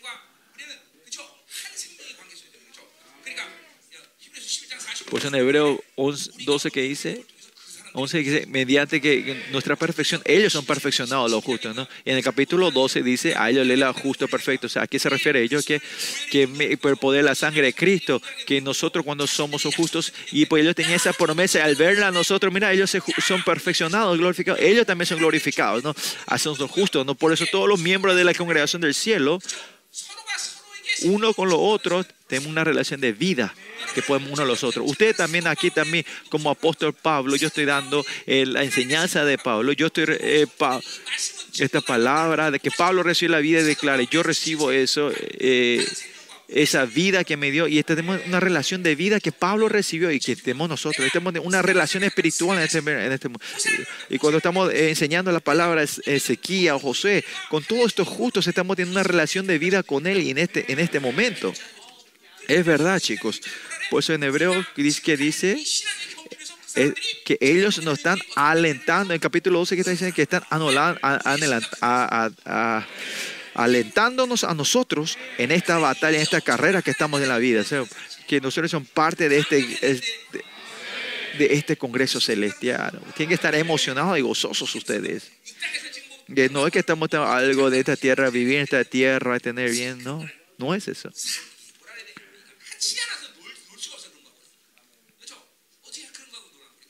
¿Cómo jugar con esta cosa que insignificante de este mundo? No somos seres para estar eh, enredados con las cosas insignificantes de este mundo, ¿no? Por eso en Cristo es algo tremendo, para, igual para nosotros es algo muy importante. Por eso no hay que mirar al mundo y la gente, ese no es nuestro estándar. Solo mirar a Dios y la perspectiva y ver las cosas de la perspectiva de Dios, abrir los ojos de la fe. De, eh, con los ojos del mundo decir, "Ah, él es lindo, esa persona puede hacer esto, lo otro, y mirar el estándar espiritual, no, está llevando la gloria la salvación o no, poder ver eso, ¿no?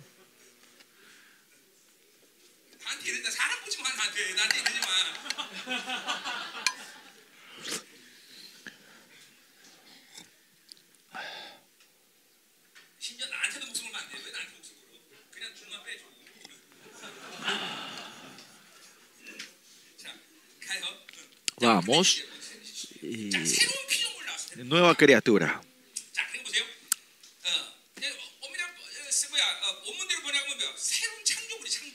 Nueva creación, nueva criatura. Ah, no es que es el significado, sino que, que somos una creación nueva, somos algo nuevo, ¿no?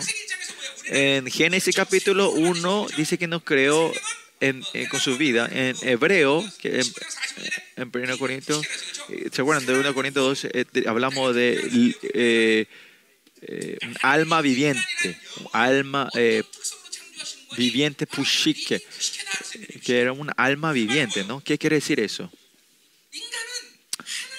Que esa, lo humano, si no tienen a Dios, pueden vivir de su pensamiento y sus métodos y sus decisiones. Así fue creado el hombre, ¿no? La esencia del hombre cuando creó es, son seres que creados que no podían vivir sin Dios. Es algo tremendo, ¿no? Eh, Esta es la sabiduría de Dios.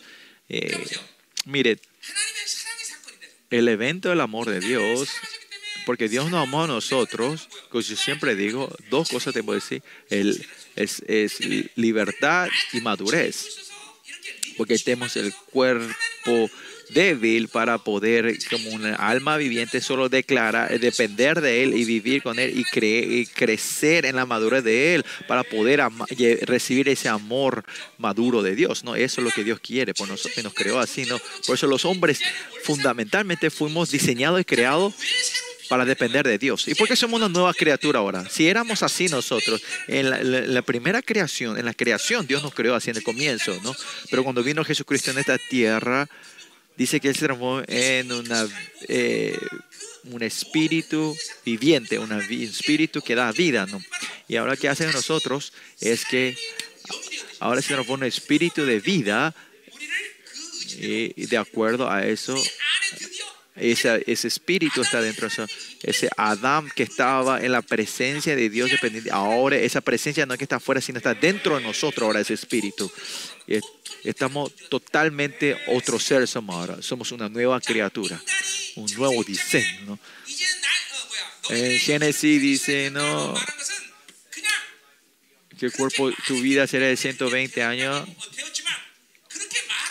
de cuando Dios declaró qué pasó en ese mundo y eh, todo el estado del cuerpo físico se transformó en estado que este, esta carne ya no puede, eh, se va desgastando en 120 años, ¿no?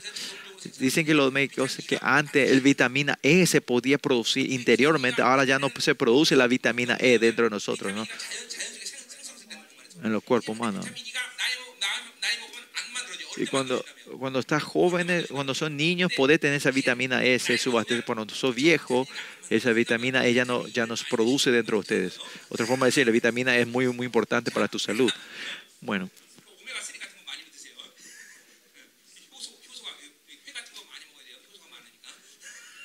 Omega 3, comer mucho sashimi. Bueno, ese no es el punto. ¿Qué quiere decir? Que realmente la declaración de la palabra de Dios siempre hace algo en la historia, ¿no? Cuando decimos una nueva criatura, ahora, una nueva criatura, una nueva creación, y al crear una persona que pueda vivir de una nueva manera, que ustedes sean una nueva criatura, la función de nueva criatura de acuerdo a esa función de la nueva criatura que son ustedes, si viven así, va a haber nueva obra en tu vida, nueva historia en tu vida. Antes, en el Antiguo Testamento, si ves, nosotros, eh, cuando el Espíritu de Dios vino sobre ellos, el Espíritu del profeta venía y ellos profetizaban. Ahora ya no es más así. Ahora el Espíritu de Dios ya está dentro de nosotros. A ustedes hace que ustedes declaren la profecía y en la tendencia de ustedes y la unción profética se va activando dentro de ustedes, ¿no? Y se va cambiando. Antes, cuando la presencia de salía, no podía profetizar, ¿no? Pero ahora el Espíritu está dentro de ustedes. La función en sí del nuevo criatura, de, la, que sin la presencia exterior pueden profetizar, porque está, el Señor está dentro de ustedes, ¿no? Es el Espíritu interno el que mora dentro de ustedes. Y en el Antiguo Testamento, vivían de la palabra de Dios. Había gente especial en el Antiguo Testamento pero no era encarnarse. Para los israelitas se puede ver el ADN, especialmente como Daniel, David, aparte de esta gente especiales, la gente normales, no había algo de encarnar. Pero ahora que el Espíritu Santo esté dentro de ustedes, ahora con la palabra, todo se ha encarnado dentro de ustedes. Ahora son algo real, un carácter, diseño real dentro de ustedes. Al revés, si no creen y creen en el cuerpo, mueren ustedes, ¿no? Es algo maravilloso. Dios no creó a nosotros maravillosamente a nosotros, ¿no?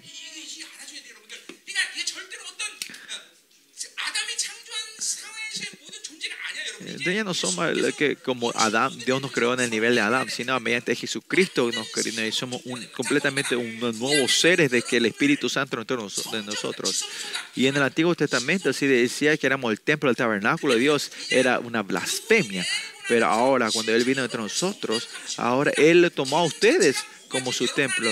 Tienen que ver cuál es la función espiritual que está ahora entre ustedes, qué es el templo, qué es el tabernáculo, donde ese Dios que está sentado en el trono, el Rey de Reyes está sentado y resuelve y, toma todas las decisiones de este mundo, la historia de este mundo.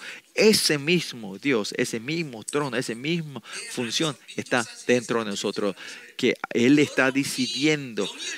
Si ustedes abren los- el, Espíritu van a saber de lo grande y lo significante de que Él esté entre nosotros y esté tomando las decisiones históricas de tu familia, de tu ciudad, de este país y de este mundo, ¿no? Y ya no es más esos profetas del Antiguo Testamento que el Señor le enseña y le da y le hace. No, y ahora que seamos nuevos cristianos, Nuevo Testamento, que seamos un eh, espíritu viviente, es que estas funciones que nos da es, de, es persona completamente diferente del Antiguo Testamento. Por eso Pablo dice que somos una nueva criatura. Por eso tienen que ver lo valioso que es tu honra, quiénes son ustedes. Todo esto, ustedes tienen que usar y vivir. Si pueden vivir así al último día, cuando estas comunidades, esta gente se unen, ¿cómo el anticristo va a venir a tocar a esas almas que puedan mostrar y vivir esta vida de la nueva criatura? ¿no? estas funciones, todas la, las funciones que Dios ha puesto en nosotros, no es exactamente 100%. Si esto pueden activar esto nosotros, el mundo sería un, chiste para nosotros. Por ejemplo, ¿no? si usted puede levantar su nivel a mi nivel, con esto, se puede, no sé si puedo decir que sea avivamiento o no. Si usted puede ser mínimo como yo, sea tremendo, ¿no?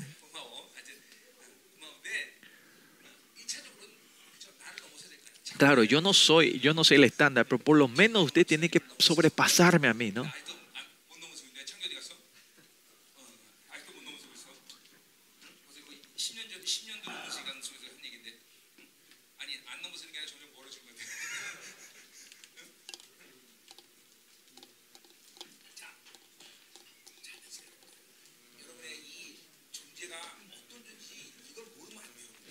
Pues, escúcheme, usted no tiene que... Usted tiene que saber quiénes son ustedes, ¿no? ¿Quiénes son esta nueva criatura? ¿Cómo Dios nos creó a nosotros? Y dejar esto atado y cerrado y, y no, y transformarse en personas inútiles. Eso no es lo que Dios quiere, ¿no? A ese Jesucristo que hizo por esta obra, no saben cuánto se están lamentando Él, ¿no? este evento que yo me puse el cuerpo humano para venir a para hacer a ustedes. No saben cuánto Jesús estará lamentando esto, ¿no? Bueno, dice, nueva criatura, las cosas viejas pasaron, y aquí todas son hechas nuevas, ¿no? Todo lo que ocurrió en el Antiguo Testamento, de la creación de Adán, esa vida ya no tiene nada que ver, no sé cómo dice en hebreo, esas cinco condiciones ya pasaron. Ya no hay que vivir de la ley, sino de la gracia. Hebreo 1 que dice, todo lo que dijo los profetas ahora solo va a hablar mediante su Hijo Jesucristo. Ustedes solo se mueven por Jesucristo. Ustedes son seres sobresalientes, excelentes. Solo Jesús me habla a mí. Si, imaginen, no es que yo estoy hablando, si ustedes tienen que pensar que Jesús está hablando mediante mí, ¿no? Ahora ustedes también, el ser eh, de ustedes en sí son seres que se mueven por lo que Jesús dice. Y por eso son ustedes nueva criatura y ustedes pueden entrar en el templo, en el tabernáculo de Dios. Tienen esa libertad de venir a hablar delante de Dios. Ustedes tienen que creer en esto. Crean, crean en esto. Por eso en Romanos 8 que dice que hemos libre de la muerte y del pecado. ¿no? Nosotros ya no tenemos ninguna relación. ¿Y cuál es la razón que ustedes están viviendo en la sobrevivencia? Porque tienen miedo de la muerte. Dice, ya no hace falta más vivir, así la Biblia en Gálatas dice, fuimos libres de la, de la ley también, ya no vivimos de nuestras obras. Somos nuevas criaturas, somos así, ¿no? Y ahora ya somos libres de todas las leyes, ¿no? Y Efesios que dice, fue un, un nuevo llamado, este llamado y este... Oh, somos seres que solo se pueden encontrar con Dios. Y ese es el nuevo hombre, un nuevo hombre. Somos, este hombre no existía en el, en el, Antiguo Testamento, ¿no? ¿No existía este nuevo hombre o no? No existía. Ahora son una nueva criatura, un nuevo hombre. Es ahora, mediante Jesucristo, ha creado un nuevo. Claro, se complicó un poco más nuestra vida nosotros porque tenemos el viejo, el nuevo hombre y yo, esta, esta relación triangular. Pero lo que sí es también realidad no es imaginación. Un nuevo hombre se ha creado dentro de ustedes. El viejo hombre todavía existe dentro de nosotros. Pero ya no es más problema. ¿Por qué? Porque la razón que dejó es no para que sea complicado que ustedes vayan ganando y sean justos verdaderos, vayan creciendo ustedes. Y es por eso ahora ustedes una nueva criatura, nueva persona, nueva criatura. Ahora que puedan estar, ese ser es el que puede estar encontrándose con Dios y recibir y vivir de lo que Dios le abastece, ¿no? Ese ser que no tiene relación con el pecado, no tiene sistema del pecado, esa persona que se alegra con Dios, que no recibe la oscuridad de este mundo y que recibe la gloria de Dios, que, que la preocupación y, los dolores de este mundo no ¿no? Porque ese ser ya no tiene más relación nada, porque cuando Jesucristo vino y dio la victoria completa y, todo lo que es esa semilla está dentro de usted, el que se creó dentro de ti es el nuevo hombre. Por e- ese nuevo hombre dentro de ustedes, si viví de esto, hay tragedia, ya no hay más tragedia. Hay problema, no hay más problema en tu vida. Como esa persona que resolvió el pecado, ya no tenemos más sistema del pecado, ya no hay más problema. Eh, vivimos de lo que vivimos, lo que Dios nos da. Y si tienen problemas y hay dolor en esta vida, es porque están viviendo al viejo hombre, es claro. Y y este somos las nuevas criaturas. Es algo que no existía en el Antiguo Testamento, ¿no? Ezequiel, Jeremías, y por eso se asustan cuando estas profecías vienen. Esto, ¿Cómo es posible? Se asustaban cuando la gente que recibe la palabra, recibe el Espíritu de Dios. Por eso que dice en Efesios que dice, la gente hemos llamado por la bondad de Dios. La gente que solo puede vivir por la bondad de Dios, no viven por otra cosa. Oscuridad, maldad, no tiene nada que ver conmigo. El nuevo hombre solo vive por la bondad de Dios. Usted es en el templo de Dios. ¿Qué está dentro de eso? Es la sangre y la palabra y el espíritu de Dios. Y esto solo delante de Dios tiene que estar estos tres, ¿no? Y si viven de ustedes, en tu mente solo viven de estos tres, y en tu corazón y en tu mente, y las funciones de tu espíritu mediante la palabra y el espíritu y la sangre de Cristo son seres perfectos, que vamos a ser seres perfectos en esto, ¿no? Y esto es algo que después que van al reino de Dios, no. Eh, Jeremías y Ezequiel, los profetas dicen que algo que, se- que Dios que quiere hacer aquí en esta tierra. Esa es la glorificación. Y este es el estado perfecto de la resurrección, ¿no? Cuando ustedes están en este estado, el, el, cuando venga el reino de Dios, ustedes van a estar, van a resucitar con la glorificación perfecta, la mejor cuerpo de la resurrección. Si un hombre nace, por que llega a este lugar, ¿no? Y más allá, esto mi esfuerzo no. Y esa es la predestinación de Dios, es el deseo de Dios. Que usted sea santo y sin mancho, Él no predestinó, no eligió a ser santo y sin mancho, ¿no?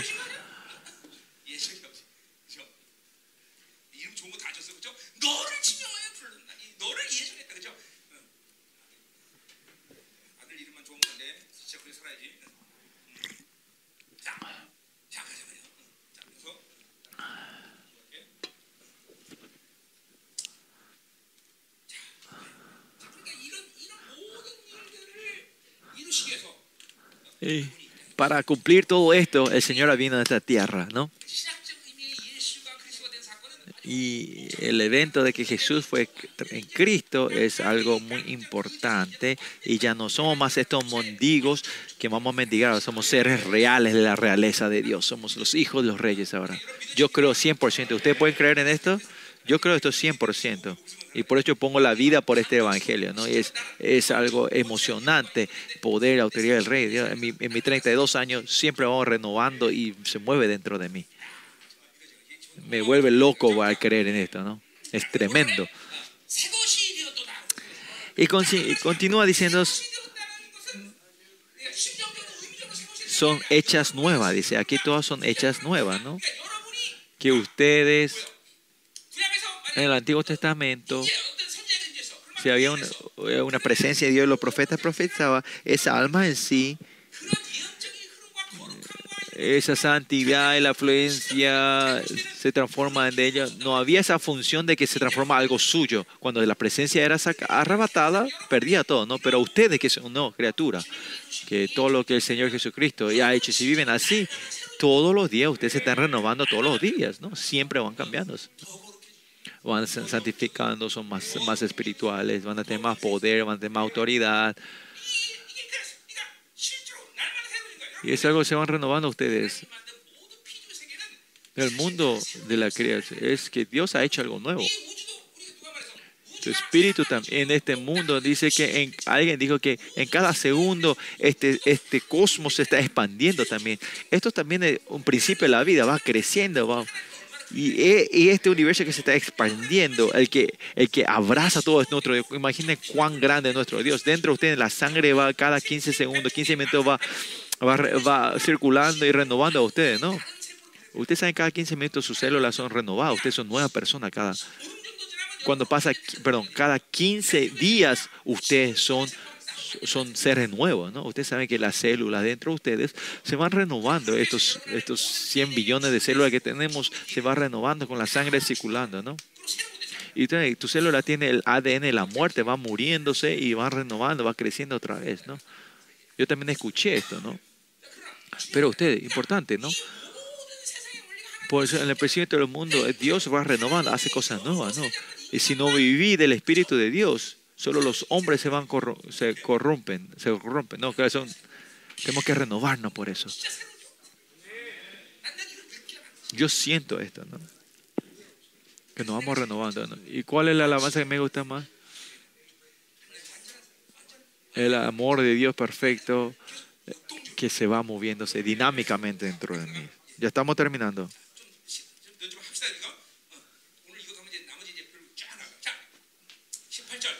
Versículo 18, vamos a seguir, ¿no? Y todo esto proviene de Dios. Todo es de Dios, ¿no?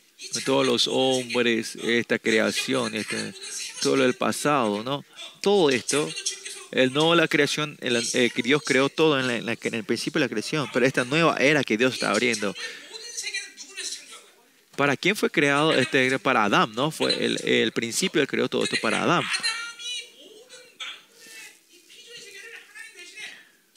Y Adán tenía que haber gobernado toda la creación por, en vez de Dios, ¿no? Eso fue que Dios, el principio que Dios creó. Pero ahora somos una nueva criatura. Los hijos de Dios se han manifestado. Y como dijimos esto en Romanos, este mundo de la creación está gimiendo. ¿Por qué están gimiendo esta creación? Para que los hijos de Dios todavía no se han manifestado, ¿no? Pero toda la creación de este mundo está viendo que sus hijos de Dios van entrando en esa perfección. Como el poder, la iglesia tiene la autoridad de toda esta creación.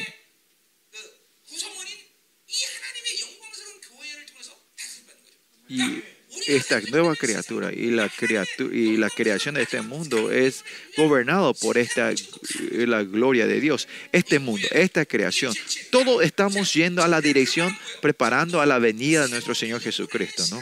Por eso en este tiempo la nueva criatura, este mundo que no es gobernado, en la área que no es gobernado por las criaturas de la nueva creación, en esa área todavía hay hay gemido de la creación, ¿no? Donde hay terremotos, ah, tsunamis, huracanes, todo esto, ¿no?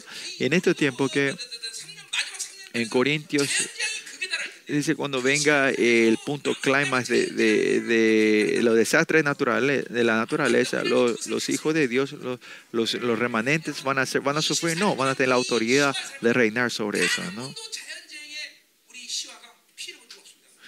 en, Ustedes saben que los pasados 23 años de que esta iglesia, estuvo en, aquí, aquí en este Shion, en esta ciudad, los pasados 23, ninguna vez, ninguna vez vino un eh, na- naturaleza, eh, desastre, na- na- naturaleza, eh, desastre en la naturaleza aquí. Es que, que naturalezas, eh, desastre naturalezas, natural, de- desastre naturalezas. Ah, 떨어진 적 있어? desastres naturales vino a, a tocar esta ciudad, ¿no? 다 슬프겠지. 난 뉴스에서 들어본 적 없어요. 간판 떨어진다는 소리. 쌀쌀 떨어졌다 그래. 그런 건 뉴스 안 나와. 이게 이게 보세요. 내가 자, 자의적에서 그러는 거야. Bueno, eh, 이스라엘도 이스라엘도 그럴 수가 있어요. puede, ser, puede ser normal que no haya un diluvio, no hubo eh, huracán, nada de esto, o este frío que se congeló toda esta ciudad, no, todavía ninguna vez.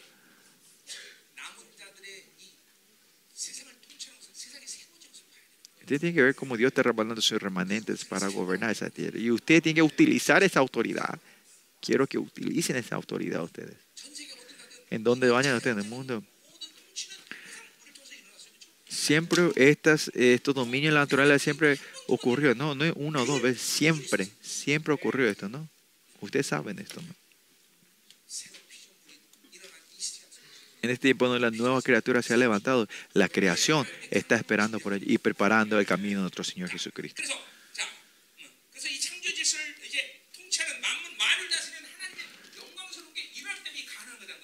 Y esto es posible porque se levantó los, la nueva criatura y nacieron de Dios. Y dice que consigo mismo por Cristo y nos dio el misterio de la reconciliación. Reconciliación. Y mediante Jesucristo, nosotros reconciliarnos con Dios es traer reconciliación con toda la creación con Dios. Nosotros somos los que somos los mediadores. Cuando Adán tenía la relación correcta con Dios, toda esta creación tenía una relación correcta con Dios. Y ahora nosotros, mediante nosotros, esta cuando tenemos la reconciliación con Dios, tenemos, podemos reconciliar, reconciliar toda la creación con Dios. Lo que sí, mediante Jesucristo, nosotros tenemos la paz con Dios y esta paz hace que fluya, se declara a toda la tierra. ¿no?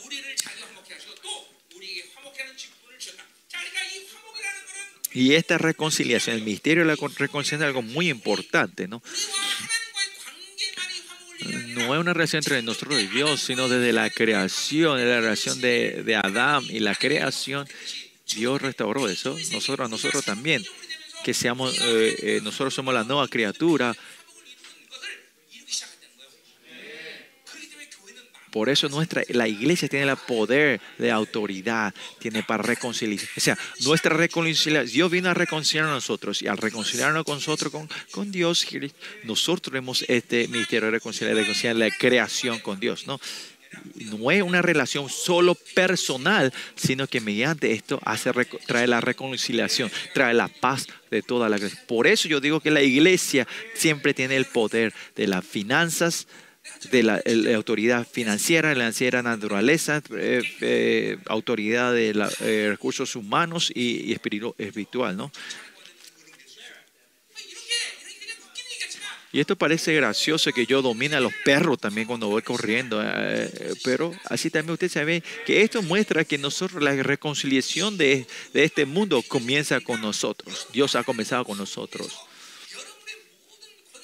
y todo tu poder, autoridad y honra y autoridad se mueve mediante esta reconciliación con Dios. Una vez más, Dios tiene la, la iglesia tiene la autoridad de reinar sobre toda esta creación. Ustedes son así honrados. Por eso, esta reconciliación, siempre como decimos,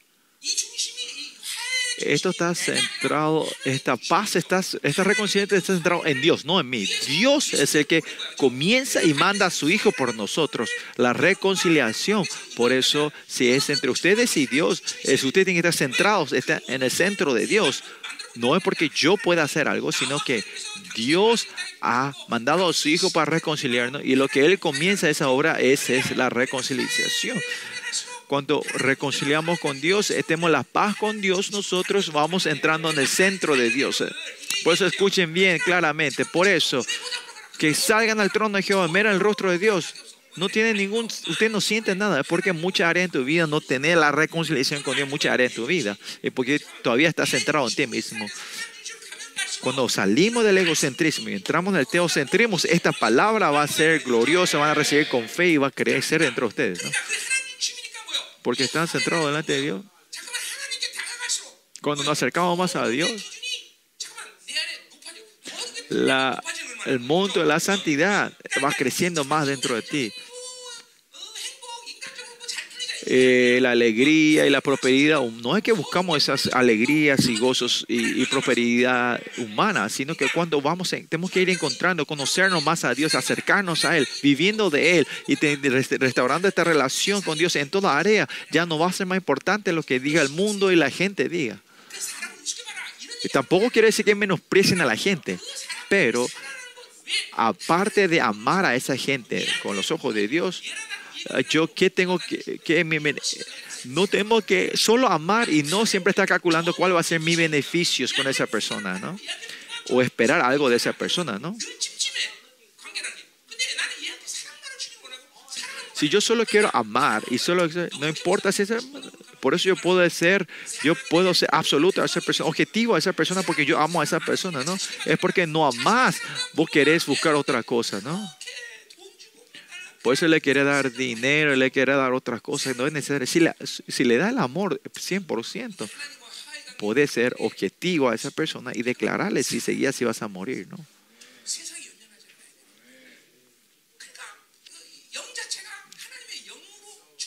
Por eso si tu espíritu está lleno del espíritu, ¿no? no vas a poder, no vas a tener relación. Si estás lleno del Espíritu de Dios, no vas a querer buscar el Espíritu, buscar las otras cosas, ¿no? La codicia, eh, el adulterio y todo eso, ¿no? También, ¿no? Vamos a seguir un poquito más, ¿no? Para esta reconciliación, dice que Él se puso a sí mismo, Pablo, ¿no? Así también ustedes, y yo también tengo el ministerio de la reconciliación, de cómo usted puede reconcili reconciliarla a ustedes con Dios, que tengan paz con Dios cómo pueden llevar un estándar a más alto de la santidad hacia Dios, el estándar de Dios, ¿no? Y esta es la nueva criatura, y esta es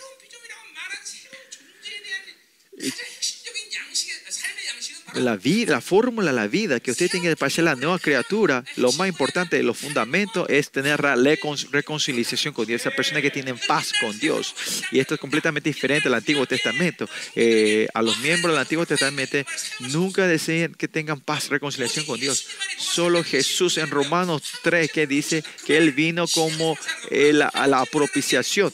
Claro, había la, eh, la ofrenda de propiciación en el Antiguo Testamento, pero eso era la, eh, eh, posponer el juicio de Dios. No era, no era. Nadie podía entrar en el lugar santísimo. Solo nosotros ahora podemos entrar en ese lugar santísimo. A las 24 horas, 365 días podemos entrar. No. Ni en las fiestas no hay feriado. Ahí podemos entrar cuando queramos.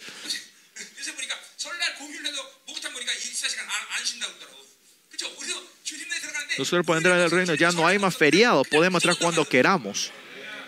Esa es la reconciliación.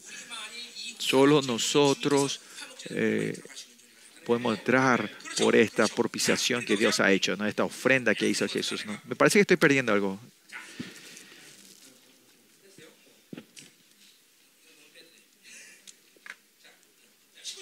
Versículo 19. Cuando decimos nueva criatura, ¿cuál es el punto? Es reconciliación. Esto no es teoría, no es eh, cuando ustedes van viendo la vida, reconocen a Dios dentro de ustedes. Y ahora ustedes tienen que entender, ah, esto es la gloria del tabernáculo celestial, esto es entrar en la presencia de Dios, esta es la gloria, ¿no? Y ahora también eh, hay mucha gente que no están pudiendo entrar, sino en la puerta y no pueden entrar. Tenemos que entrar en ese lugar, Señor. Tienes que creer que somos la nueva creación, tenemos la paz con Dios. No es de tu estado, sino que la sangre de Cristo está dentro de nosotros y esto es posible. Versículo 19. ¿Y cómo fuimos reconciliados? Vamos a ver esto, ¿no? Y Dios dice, dice eh, que Dios estando en Cristo reconciliando consigo al mundo. Dios estaba en Cristo y Cristo estaba en él, el Espíritu estaba en él. Y esta es la Trinidad que está continuamente, esta es una relación de vida, la Trinidad, ¿no? en primera Juan hablamos de esto, ¿no? Que yo estoy dentro y Él está en mí y Él está dentro de mí. Que, que, yo, que esta relación, ¿no? De que yo estamos de Él y Él está dentro de mí. Y Dios nos invita en esa relación, ¿no? Y en esta relación dice que Él reconcilia consigo al mundo. Que Jesús estando dentro de Él. ¿A, a qué mecanismo habla de él? Como dijimos hace rato, en Romanos 3.25 habla eso. Vamos a ver cuál es el mecanismo que habla de Romanos 3.25, ¿no? ¿Por qué Dios estaba en Cristo y fue reconciliado esto? Eh, capítulo 3, Romanos 3:25 dice, a quien Dios puso como propiciación por medio de la fe en su sangre para manifestar su justicia. Que mediante Jesucristo, ¿no? Eh, Versículo 24, siendo justificados gratuitamente por su gracia mediante la redención que es en Cristo Jesús. Que Él es la propiciación, ¿no? que Él puso la sangre ahora en, el, eh, en el lugar santísimo y ahora... Y la gente que tiene la sangre de Cristo dentro, de nosotros tenemos el derecho de entrar al lugar santísimo. ¿no? Usted tiene que creer eso, usted. Y por eso, y ahora Y claro, la sangre está entre nosotros. Yo mismo soy eh, el santuario de Dios. Yo soy, ustedes son el tabernáculo en sí de Dios. Ustedes Ustedes son el templo, el lugar santísimo de Dios. Y lo raro es que no es que entremos, sino que no podamos entrar en ese lugar, en esa presencia, Señor. Y lo mismo podemos decir. La oración es esto, es, es eh, si estás dentro de ese tabernáculo, en el lugar santísimo, no hay forma que no puedas orar donde puedas orar y trascender tus limitaciones, tu espacio y lugar, es en ese lugar. Eso es, ¿Por qué mi oración se responde 100%? Ahora vas a entender cuando entres en ese lugar. Estamos.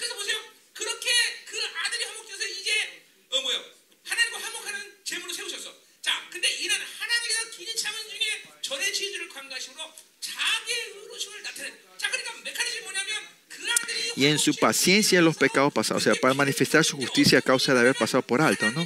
¿Y cuál es el mecanismo ahora? Eh, la ira de Dios está sobre el pecado y aguantándose a estos, estos tengo que destruirlos a este pecado. Pero Dios estaba aguantando, ¿no? Pero amaba por el amor de Dios, era paciente y esperando por estos hombres. Aunque le gusten el sauna, ustedes no pueden vivir 100 años en el, en el sauna caliente, ¿no? Así Dios aguantar, él- su juicio era así doloroso, ¿no?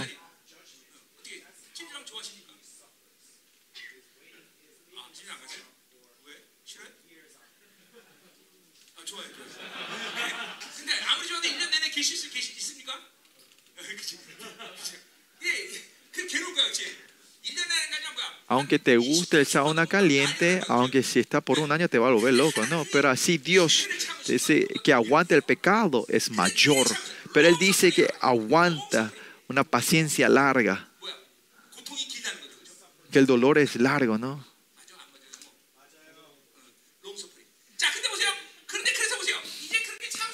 Pero así aguante, ya no pueden aguantar, ya no aguantar y quieres pegarle. ¿A quién le puedes esa ira? A su hijo pega no es a ustedes, sino a, a su hijo. Porque ese hombre, su hijo era el hombre como representante, Dios viene a pegar a su hijo, ¿no? Sacrifica a su hijo, ¿no? Y él lo pasa alto. Cuando la gente ve esa sangre, es, eh, es la Pascua, ¿no? Él pasa, oh, so, pasa en alto, ¿no? El pecado que está en el futuro también, Él decidió pasar en alto, ¿no? Y solo tenga, si te arrepentí, te arrepentí, Él lo pasa en alto, ya no se acuerda más de tus transgresiones. Por eso que dice, y ahí dice que Él manifiesta su justicia. ¿Por qué en esta propiciación puede manifestar su, su justicia? ¿no? Porque mediante su justicia, Él muestra que, que el pecado va, va, a ser pagado y mediante Jesucristo Él trae y muestra eh, eh, la sentencia de esa muerte y ahí muestra su justicia, ¿no? mediante su Hijo muestra la, justicia de que va a traer al pecado, y mediante Jesucristo. Al mismo tiempo de ese evento, cuando ve esa sangre, ahora Jesús, Dios, cuando ve eso dice, vos ya no tenés pecado, te re, no reconoce diciendo que no tenés más pecado. ¿no? Por este mecanismo nosotros tenemos la reconciliación con Dios. Por eso vean, eh, cuando nos vamos a encontrar con Dios tenemos temor a Jehová. Eh, tenemos la reverencia de que cuando yo salgo yo tenía que morir, pero no muero porque Jesucristo muere. Por eso la reverencia que tenemos en el Nuevo Testamento y el Antiguo Testamento es diferente. ¿Por qué? Yo no es solo un temor, porque entra eh, eh, el wonder, entra eh, la maravilla de Dios, del amor de Dios.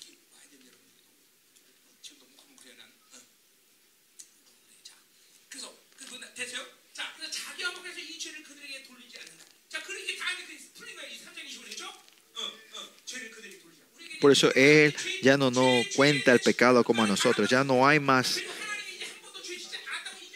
Y Él nos reconoce que no tenemos pecado que nosotros. Y es, eh, podemos entrar al tabernáculo celestial cuando queramos porque tenemos la sangre de Cristo que nos reconcilió a nosotros. Ya no, no, hay, no, hay, no hay descanso. 24 horas al día está abierto ese lugar. Y este evangelio de reconciliación le ha dado a Pablo. ¿no? Yo también a ustedes, también le estoy dando a ustedes ese misterio de reconciliación a ustedes. Es algo tremendo, algo tremendo. No teman ahora. No entrar es raro. Sea como sea, encontrarnos con él cara a cara, ¿no? Tenemos que ver la, la luz del Evangelio y eso es porque ahora, eh, por esto que podemos saber. No importa quién ángeles, arcángeles no pueden ver el rostro. Solo nosotros, los hijos de Dios que tenemos la reconciliación, la sangre de Cristo, de la justicia, ahora podemos ver su rostro. ¿Qué es esa luz? es la luz de vivir esa gloria. Cuanto más vemos a Él, podemos ver. Viene, cuando conocemos esa luz y ese temor a Jehová, viene todo: poder, autoridad, abundancia, bendición, gloria, sabiduría, poder, todo dentro de nosotros. Como el siglo 20, pues así que somos embajadores en nombre de Cristo, como si, como si Dios rogase por medio de nosotros, ¿no? Como Cristo murió por nosotros y esa justicia, todo eso Ahora somos nosotros, Él es el embajador de Cristo, ¿no? Os rogamos que en nombre de Cristo reconciliados con Dios, ¿no? Lo que Pablo está diciendo es que lo que él está diciendo, todo lo que hizo Jesucristo, de cuánto Dios le ama a ustedes, Dios está hablando mediante la boca de Pablo. No, no es que Pablo está diciendo entonces, es Dios el que declara esto. Por eso Pablo dice, él tiene la autoridad de Dios. Por eso él habla de eso. Por eso toda la autoridad de Pablo la iglesia corintia no, no aceptar, tiene que saber cuán pérdida, cuán maldad y qué, gran pecado es eso, ¿no? Porque este evangelio de reconciliación, Pablo no hizo de su mente, de su pensamiento, sino él está hablando en vez de Jesús. Por eso esta autoridad, no aceptar la autoridad apostólica Pablo es una decisión de muerte que está tomando, que está tomando eh, la iglesia. Y esto no es una decisión, eh, un destino solo de Pablo, no aceptarlo como su apóstol, sino el destino de esa iglesia. Lo mismo ustedes, que este pastor que está entre ustedes, cuando ustedes no me reciben la palabra, no es un problema personal, sino la gloria, está relacionada con la gloria de esta iglesia. Por eso la vez pasada cuando yo dije, no, si, si reconocer que yo soy el apóstol verdadero, no, no es algo personal que usted tiene que aceptar o no. Pues esta iglesia de Corintio, de que haya menospreciado a Pablo era una pérdida grande para ella, ¿no? Y por eso Pablo dice que, reconciliado con Dios, dice que él rogase por medio de Cristo, ¿no?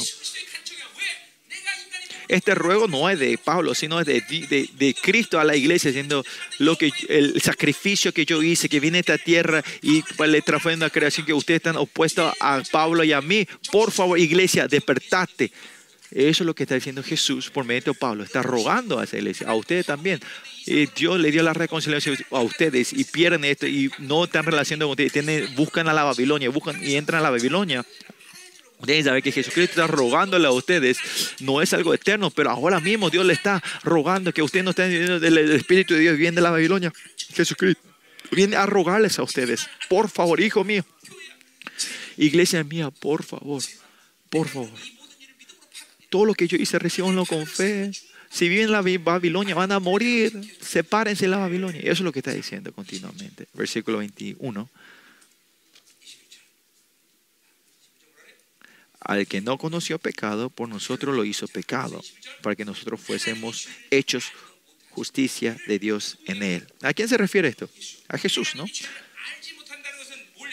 qué se refiere que Jesús no hubo pecado? Que Él nunca eligió el pecado, nunca pecó. No conocer pecado significa nunca experimentó pecado. ¿Por qué no experimentó? Porque no eligió el pecado. Usted sabe bien el carácter del pecado. Primeramente, importante cuando pecas arrepentirte. Lo más, lo más importante que esto es no pecar. Porque cuando pecas, empezás a ver el placer del pecado, digamos, ¿no? la lujuria del pecado. Cuanto más experimentas, experimentas el pecado, más tentación del pecado tenés. Pues la gente que nunca probó el, alcohol, nunca saben el gusto de ese alcohol, ¿no? Que te, te, te embriagas un poco. Pero la gente que no sabe el pecado no, no puede pecar del alcohol. Lo mismo del cigarrillo si ni una vez no, no fumaste, te, te molesta ese olor. Pero los que habían fumado, si huelen eso, saben ese gusto y esa sensación, ¿no?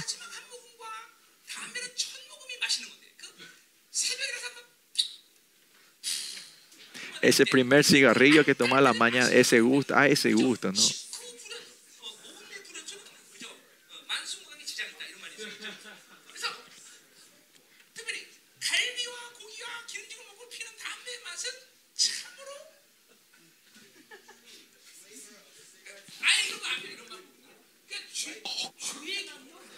Y por eso es importante que no experimenten el pecado. ¿no?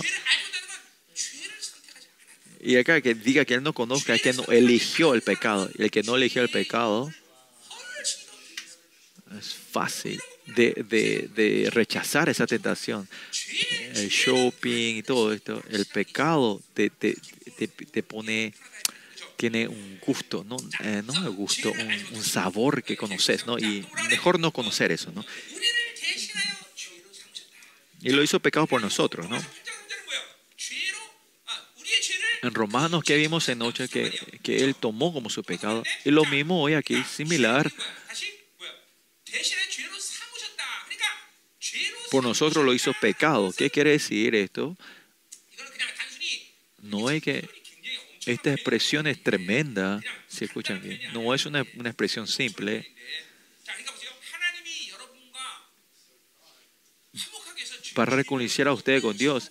¿Cómo lo tuvo que tomar la de Jesucristo? No es que solo mató y hizo derramar la sangre. No es, ese, no es solo de ese nivel.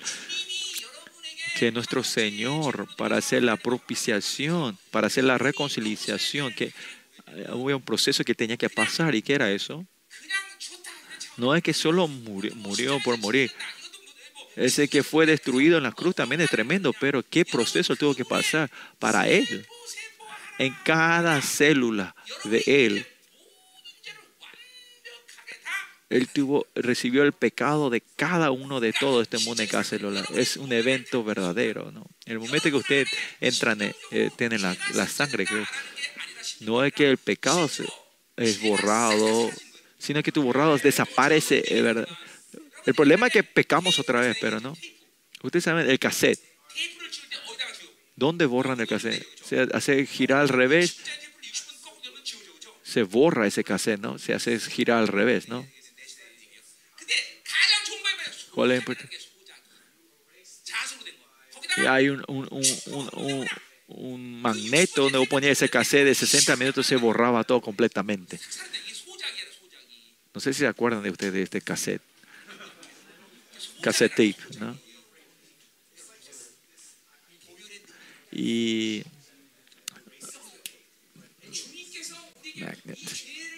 bueno, eh, cuando el Señor limpia el pecado, es como si fuera esta máquina, el magneto borra completamente y absorbe todas esas informaciones que están en la cassette. Así también cuando él, fue, él absorbió todo ese pecado de ustedes, eh, el dolor, el, el pago, eh, la maldad, eh, todo este pecado, todo esto, el Señor absorbe todo.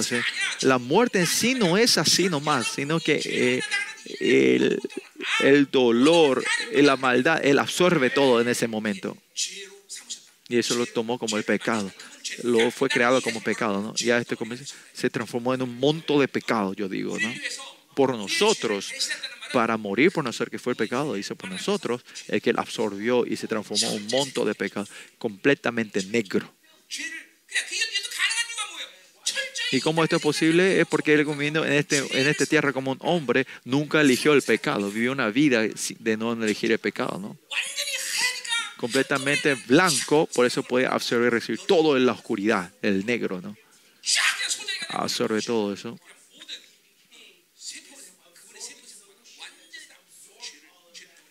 y se fue es, es, el pecado. Y es el evento de la cruz, ¿no? Esta es una expresión tremenda, ¿no? En ese sentido, Efesios, más que nada, eh, Corintios da una, una revelación profunda.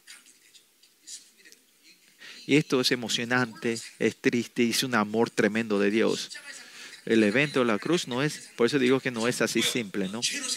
Que él haya tomado como pecado es que eh, para nosotros fuésemos hechos justos, justicia de, de, Dios en Él. Que somos que seamos justos, seamos justicia en, a nosotros.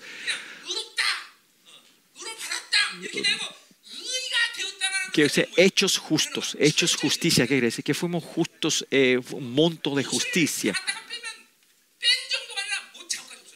No hay que eh, sacar, eh, sacar, eh, ¿cómo era? Sacar la eh, cuando sacas, como eres, eh, ¿cómo se dice?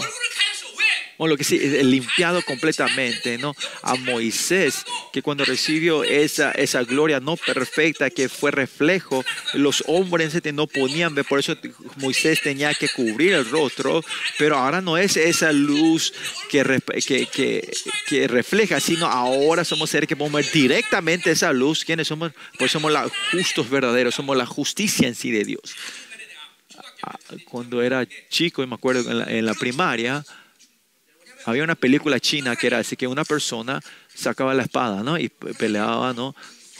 Y, y se fue a matar al dragón.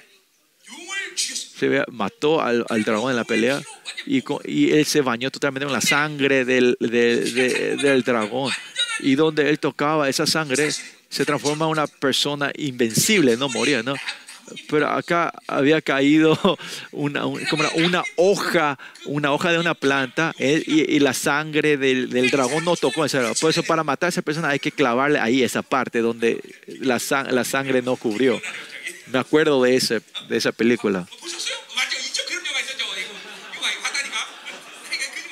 No es mentira, había una película, ¿verdad? El anciano acá vio también, ¿no?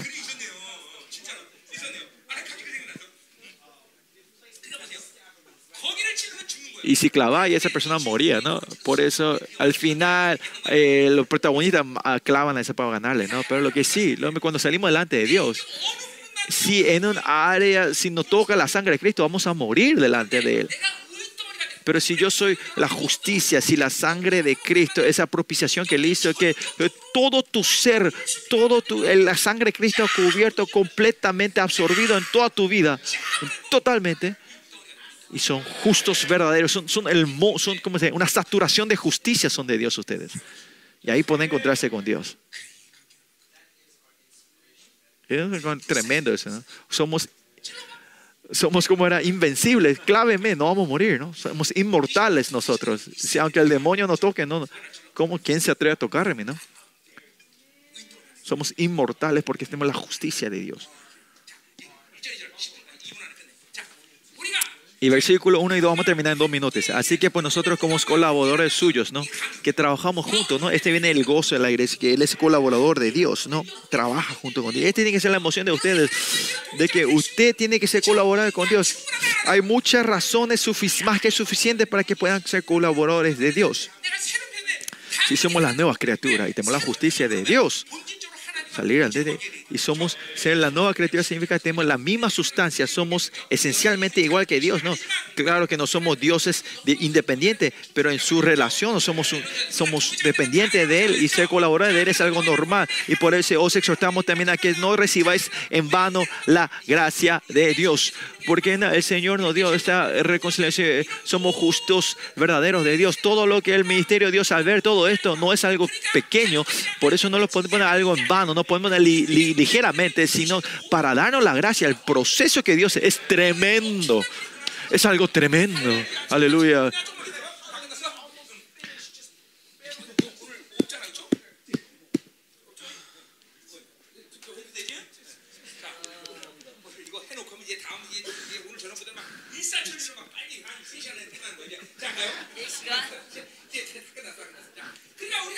Por eso, ya estamos terminando. Eh, la gracia de Dios es eso, ¿no? No podemos, ahí vamos a pasar así nomás, porque la gracia de Dios, el proceso y el trabajo que Él tuvo que hacer, la muerte que Él ha hecho, es algo que sobrepasa nuestros, nuestra imaginación. No reciban la gracia en vano, eso no lo tomen barato, no lo tomen ligeramente, no que ah, yo recibo, ya recibo otro día, no. La gente que sabe esto, como dije en Marco vimos, ¿no? no, al no tomar ligeramente la gracia, no es que, ah, yo recibí, termina, no, sino que anhelan y desean buscar más la gracia de Dios. No pueden tomar ligeramente esto. Por eso sigamos. Por eso sigamos de la perspectiva de Dios en nuestra vida. Cuando decimos la gracia, en nuestra perspectiva de la gracia, pero la perspectiva de Dios Jesús no es gracia, gracia, sino que es su nombre, dolor, su victoria, todo lo que Él ha puesto es mezclado, es la gracia que tenemos nosotros, nosotros, ¿no? Amén. ¿Están recibiendo la palabra ustedes? Versículo 2, porque dice, en tiempo aceptable te he oído y en el día de la salvación te he socorrido. Esto está usando la palabra Isaías, ¿no? Directamente. 49, 8, ¿no? Y dice, ¿y qué dice? He aquí, ahora el tiempo aceptable y aquí el día de la salvación. Amén. Pues no, te, no la, la gracia en vano. ¿Y cuál es la evidencia de esa persona? Que en el tiempo de la salvación no lo vas a negar, que continuamente me está recibiendo esa gracia. Que en esa gracia no es que es ir a la salvación para ir a- al- al- cielo, sino que van, vamos al punto máximo de la reconciliación, a la glorificación, a la santificación, close, al lugar santísimo de Dios y encontrarnos con el Señor cara a cara. Seguimos avanzando. Esto es la salvación. A anhelar esa gracia para ir delante de Dios. en todo estos procesos, lo que el Señor que hizo, la, la, gente cree en esto, no toman ligeramente la gracia de Dios. Es tremendo. Ale- Aleluya. Vamos a orar.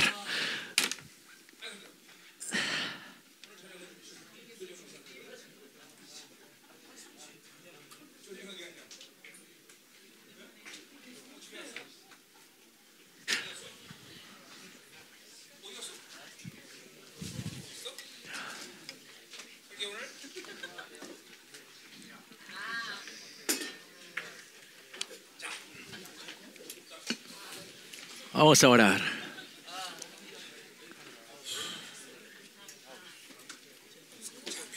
Vamos a creer, hay que creer, tengan fe, que somos como era, eh, una saturación de justicia de Dios ahora, somos justos de Dios verdaderos. Oh Señor, en esta hora, en la fe creemos que somos justos tuyos verdaderos, creemos en eso en esta hora, Señor. Para la iglesia de Corintios, Señor, eh, tú has declarado, Pablo ha declarado que Cristo está rogando, por favor, hijos míos, ustedes no saben, saben lo que yo hice para reconciliar a ustedes. Crean en esto, chicos. A nuestra iglesia Yolván, el Cristo, el Rey, está rogándonos a nosotros. No vivan del mundo. Ustedes no son esos seres. Ustedes tienen que saber qué es ser esta nueva criatura de Dios. que yo fui completamente una saturación, un monto del pecado, para que usted, usted sea un monto de justicia. Es tiempo de reconciliarse. Abran los, sus corazones y que ustedes, no importa 24 horas al día, 365, ustedes pueden salir delante de mí. Esta es tu gloria. Vengan a vivir gloriosamente, Señor. Hoy yo creemos que esta es tu ruego hacia nosotros, Señor que no caigamos más en esta Babilonia, Señor. Señor, y esta gloria que se está acercando, nosotros con confianza poder prepararnos para verte cara a cara en ese día, Señor. Señor, ayúdanos a encontrarnos contigo. Bendice a nuestra comunidad, Señor. Este primer día, Señor. Diste una nueva gracia, algo tremendo a nosotros, Señor que ayúdanos a creer en este evangelio y en esta palabra, Señor. Tener una relación correcta contigo, Señor. Tener reconciliación y saber que la Babilonia no es nada, Señor. Y entender la mentira del enemigo que nos está poniendo y poder entrar en una relación profunda contigo, Señor. Bendícenos. Más de ti, Señor.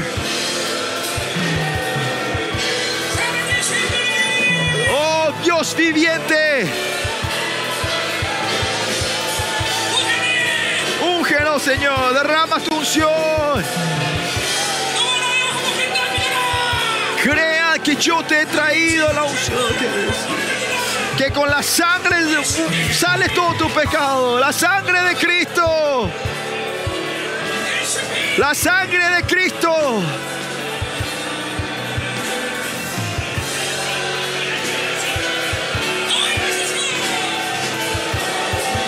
Más de ti, Señor. Aleluya. Voy a impartir una vez más a ustedes. Hay que creer en el poder de la sangre. Y cada uno, después de esto, ustedes sigan orando y vayan cuando quieran. Eh, sean libres de, irse a su Hoy voy a pasar otra vez a impartir, Señor, que ustedes son que la justicia entera de Dios, Señor, que usted tiene el derecho de cuando quiera venir al trono, Señor. Bendice a nosotros, oremos.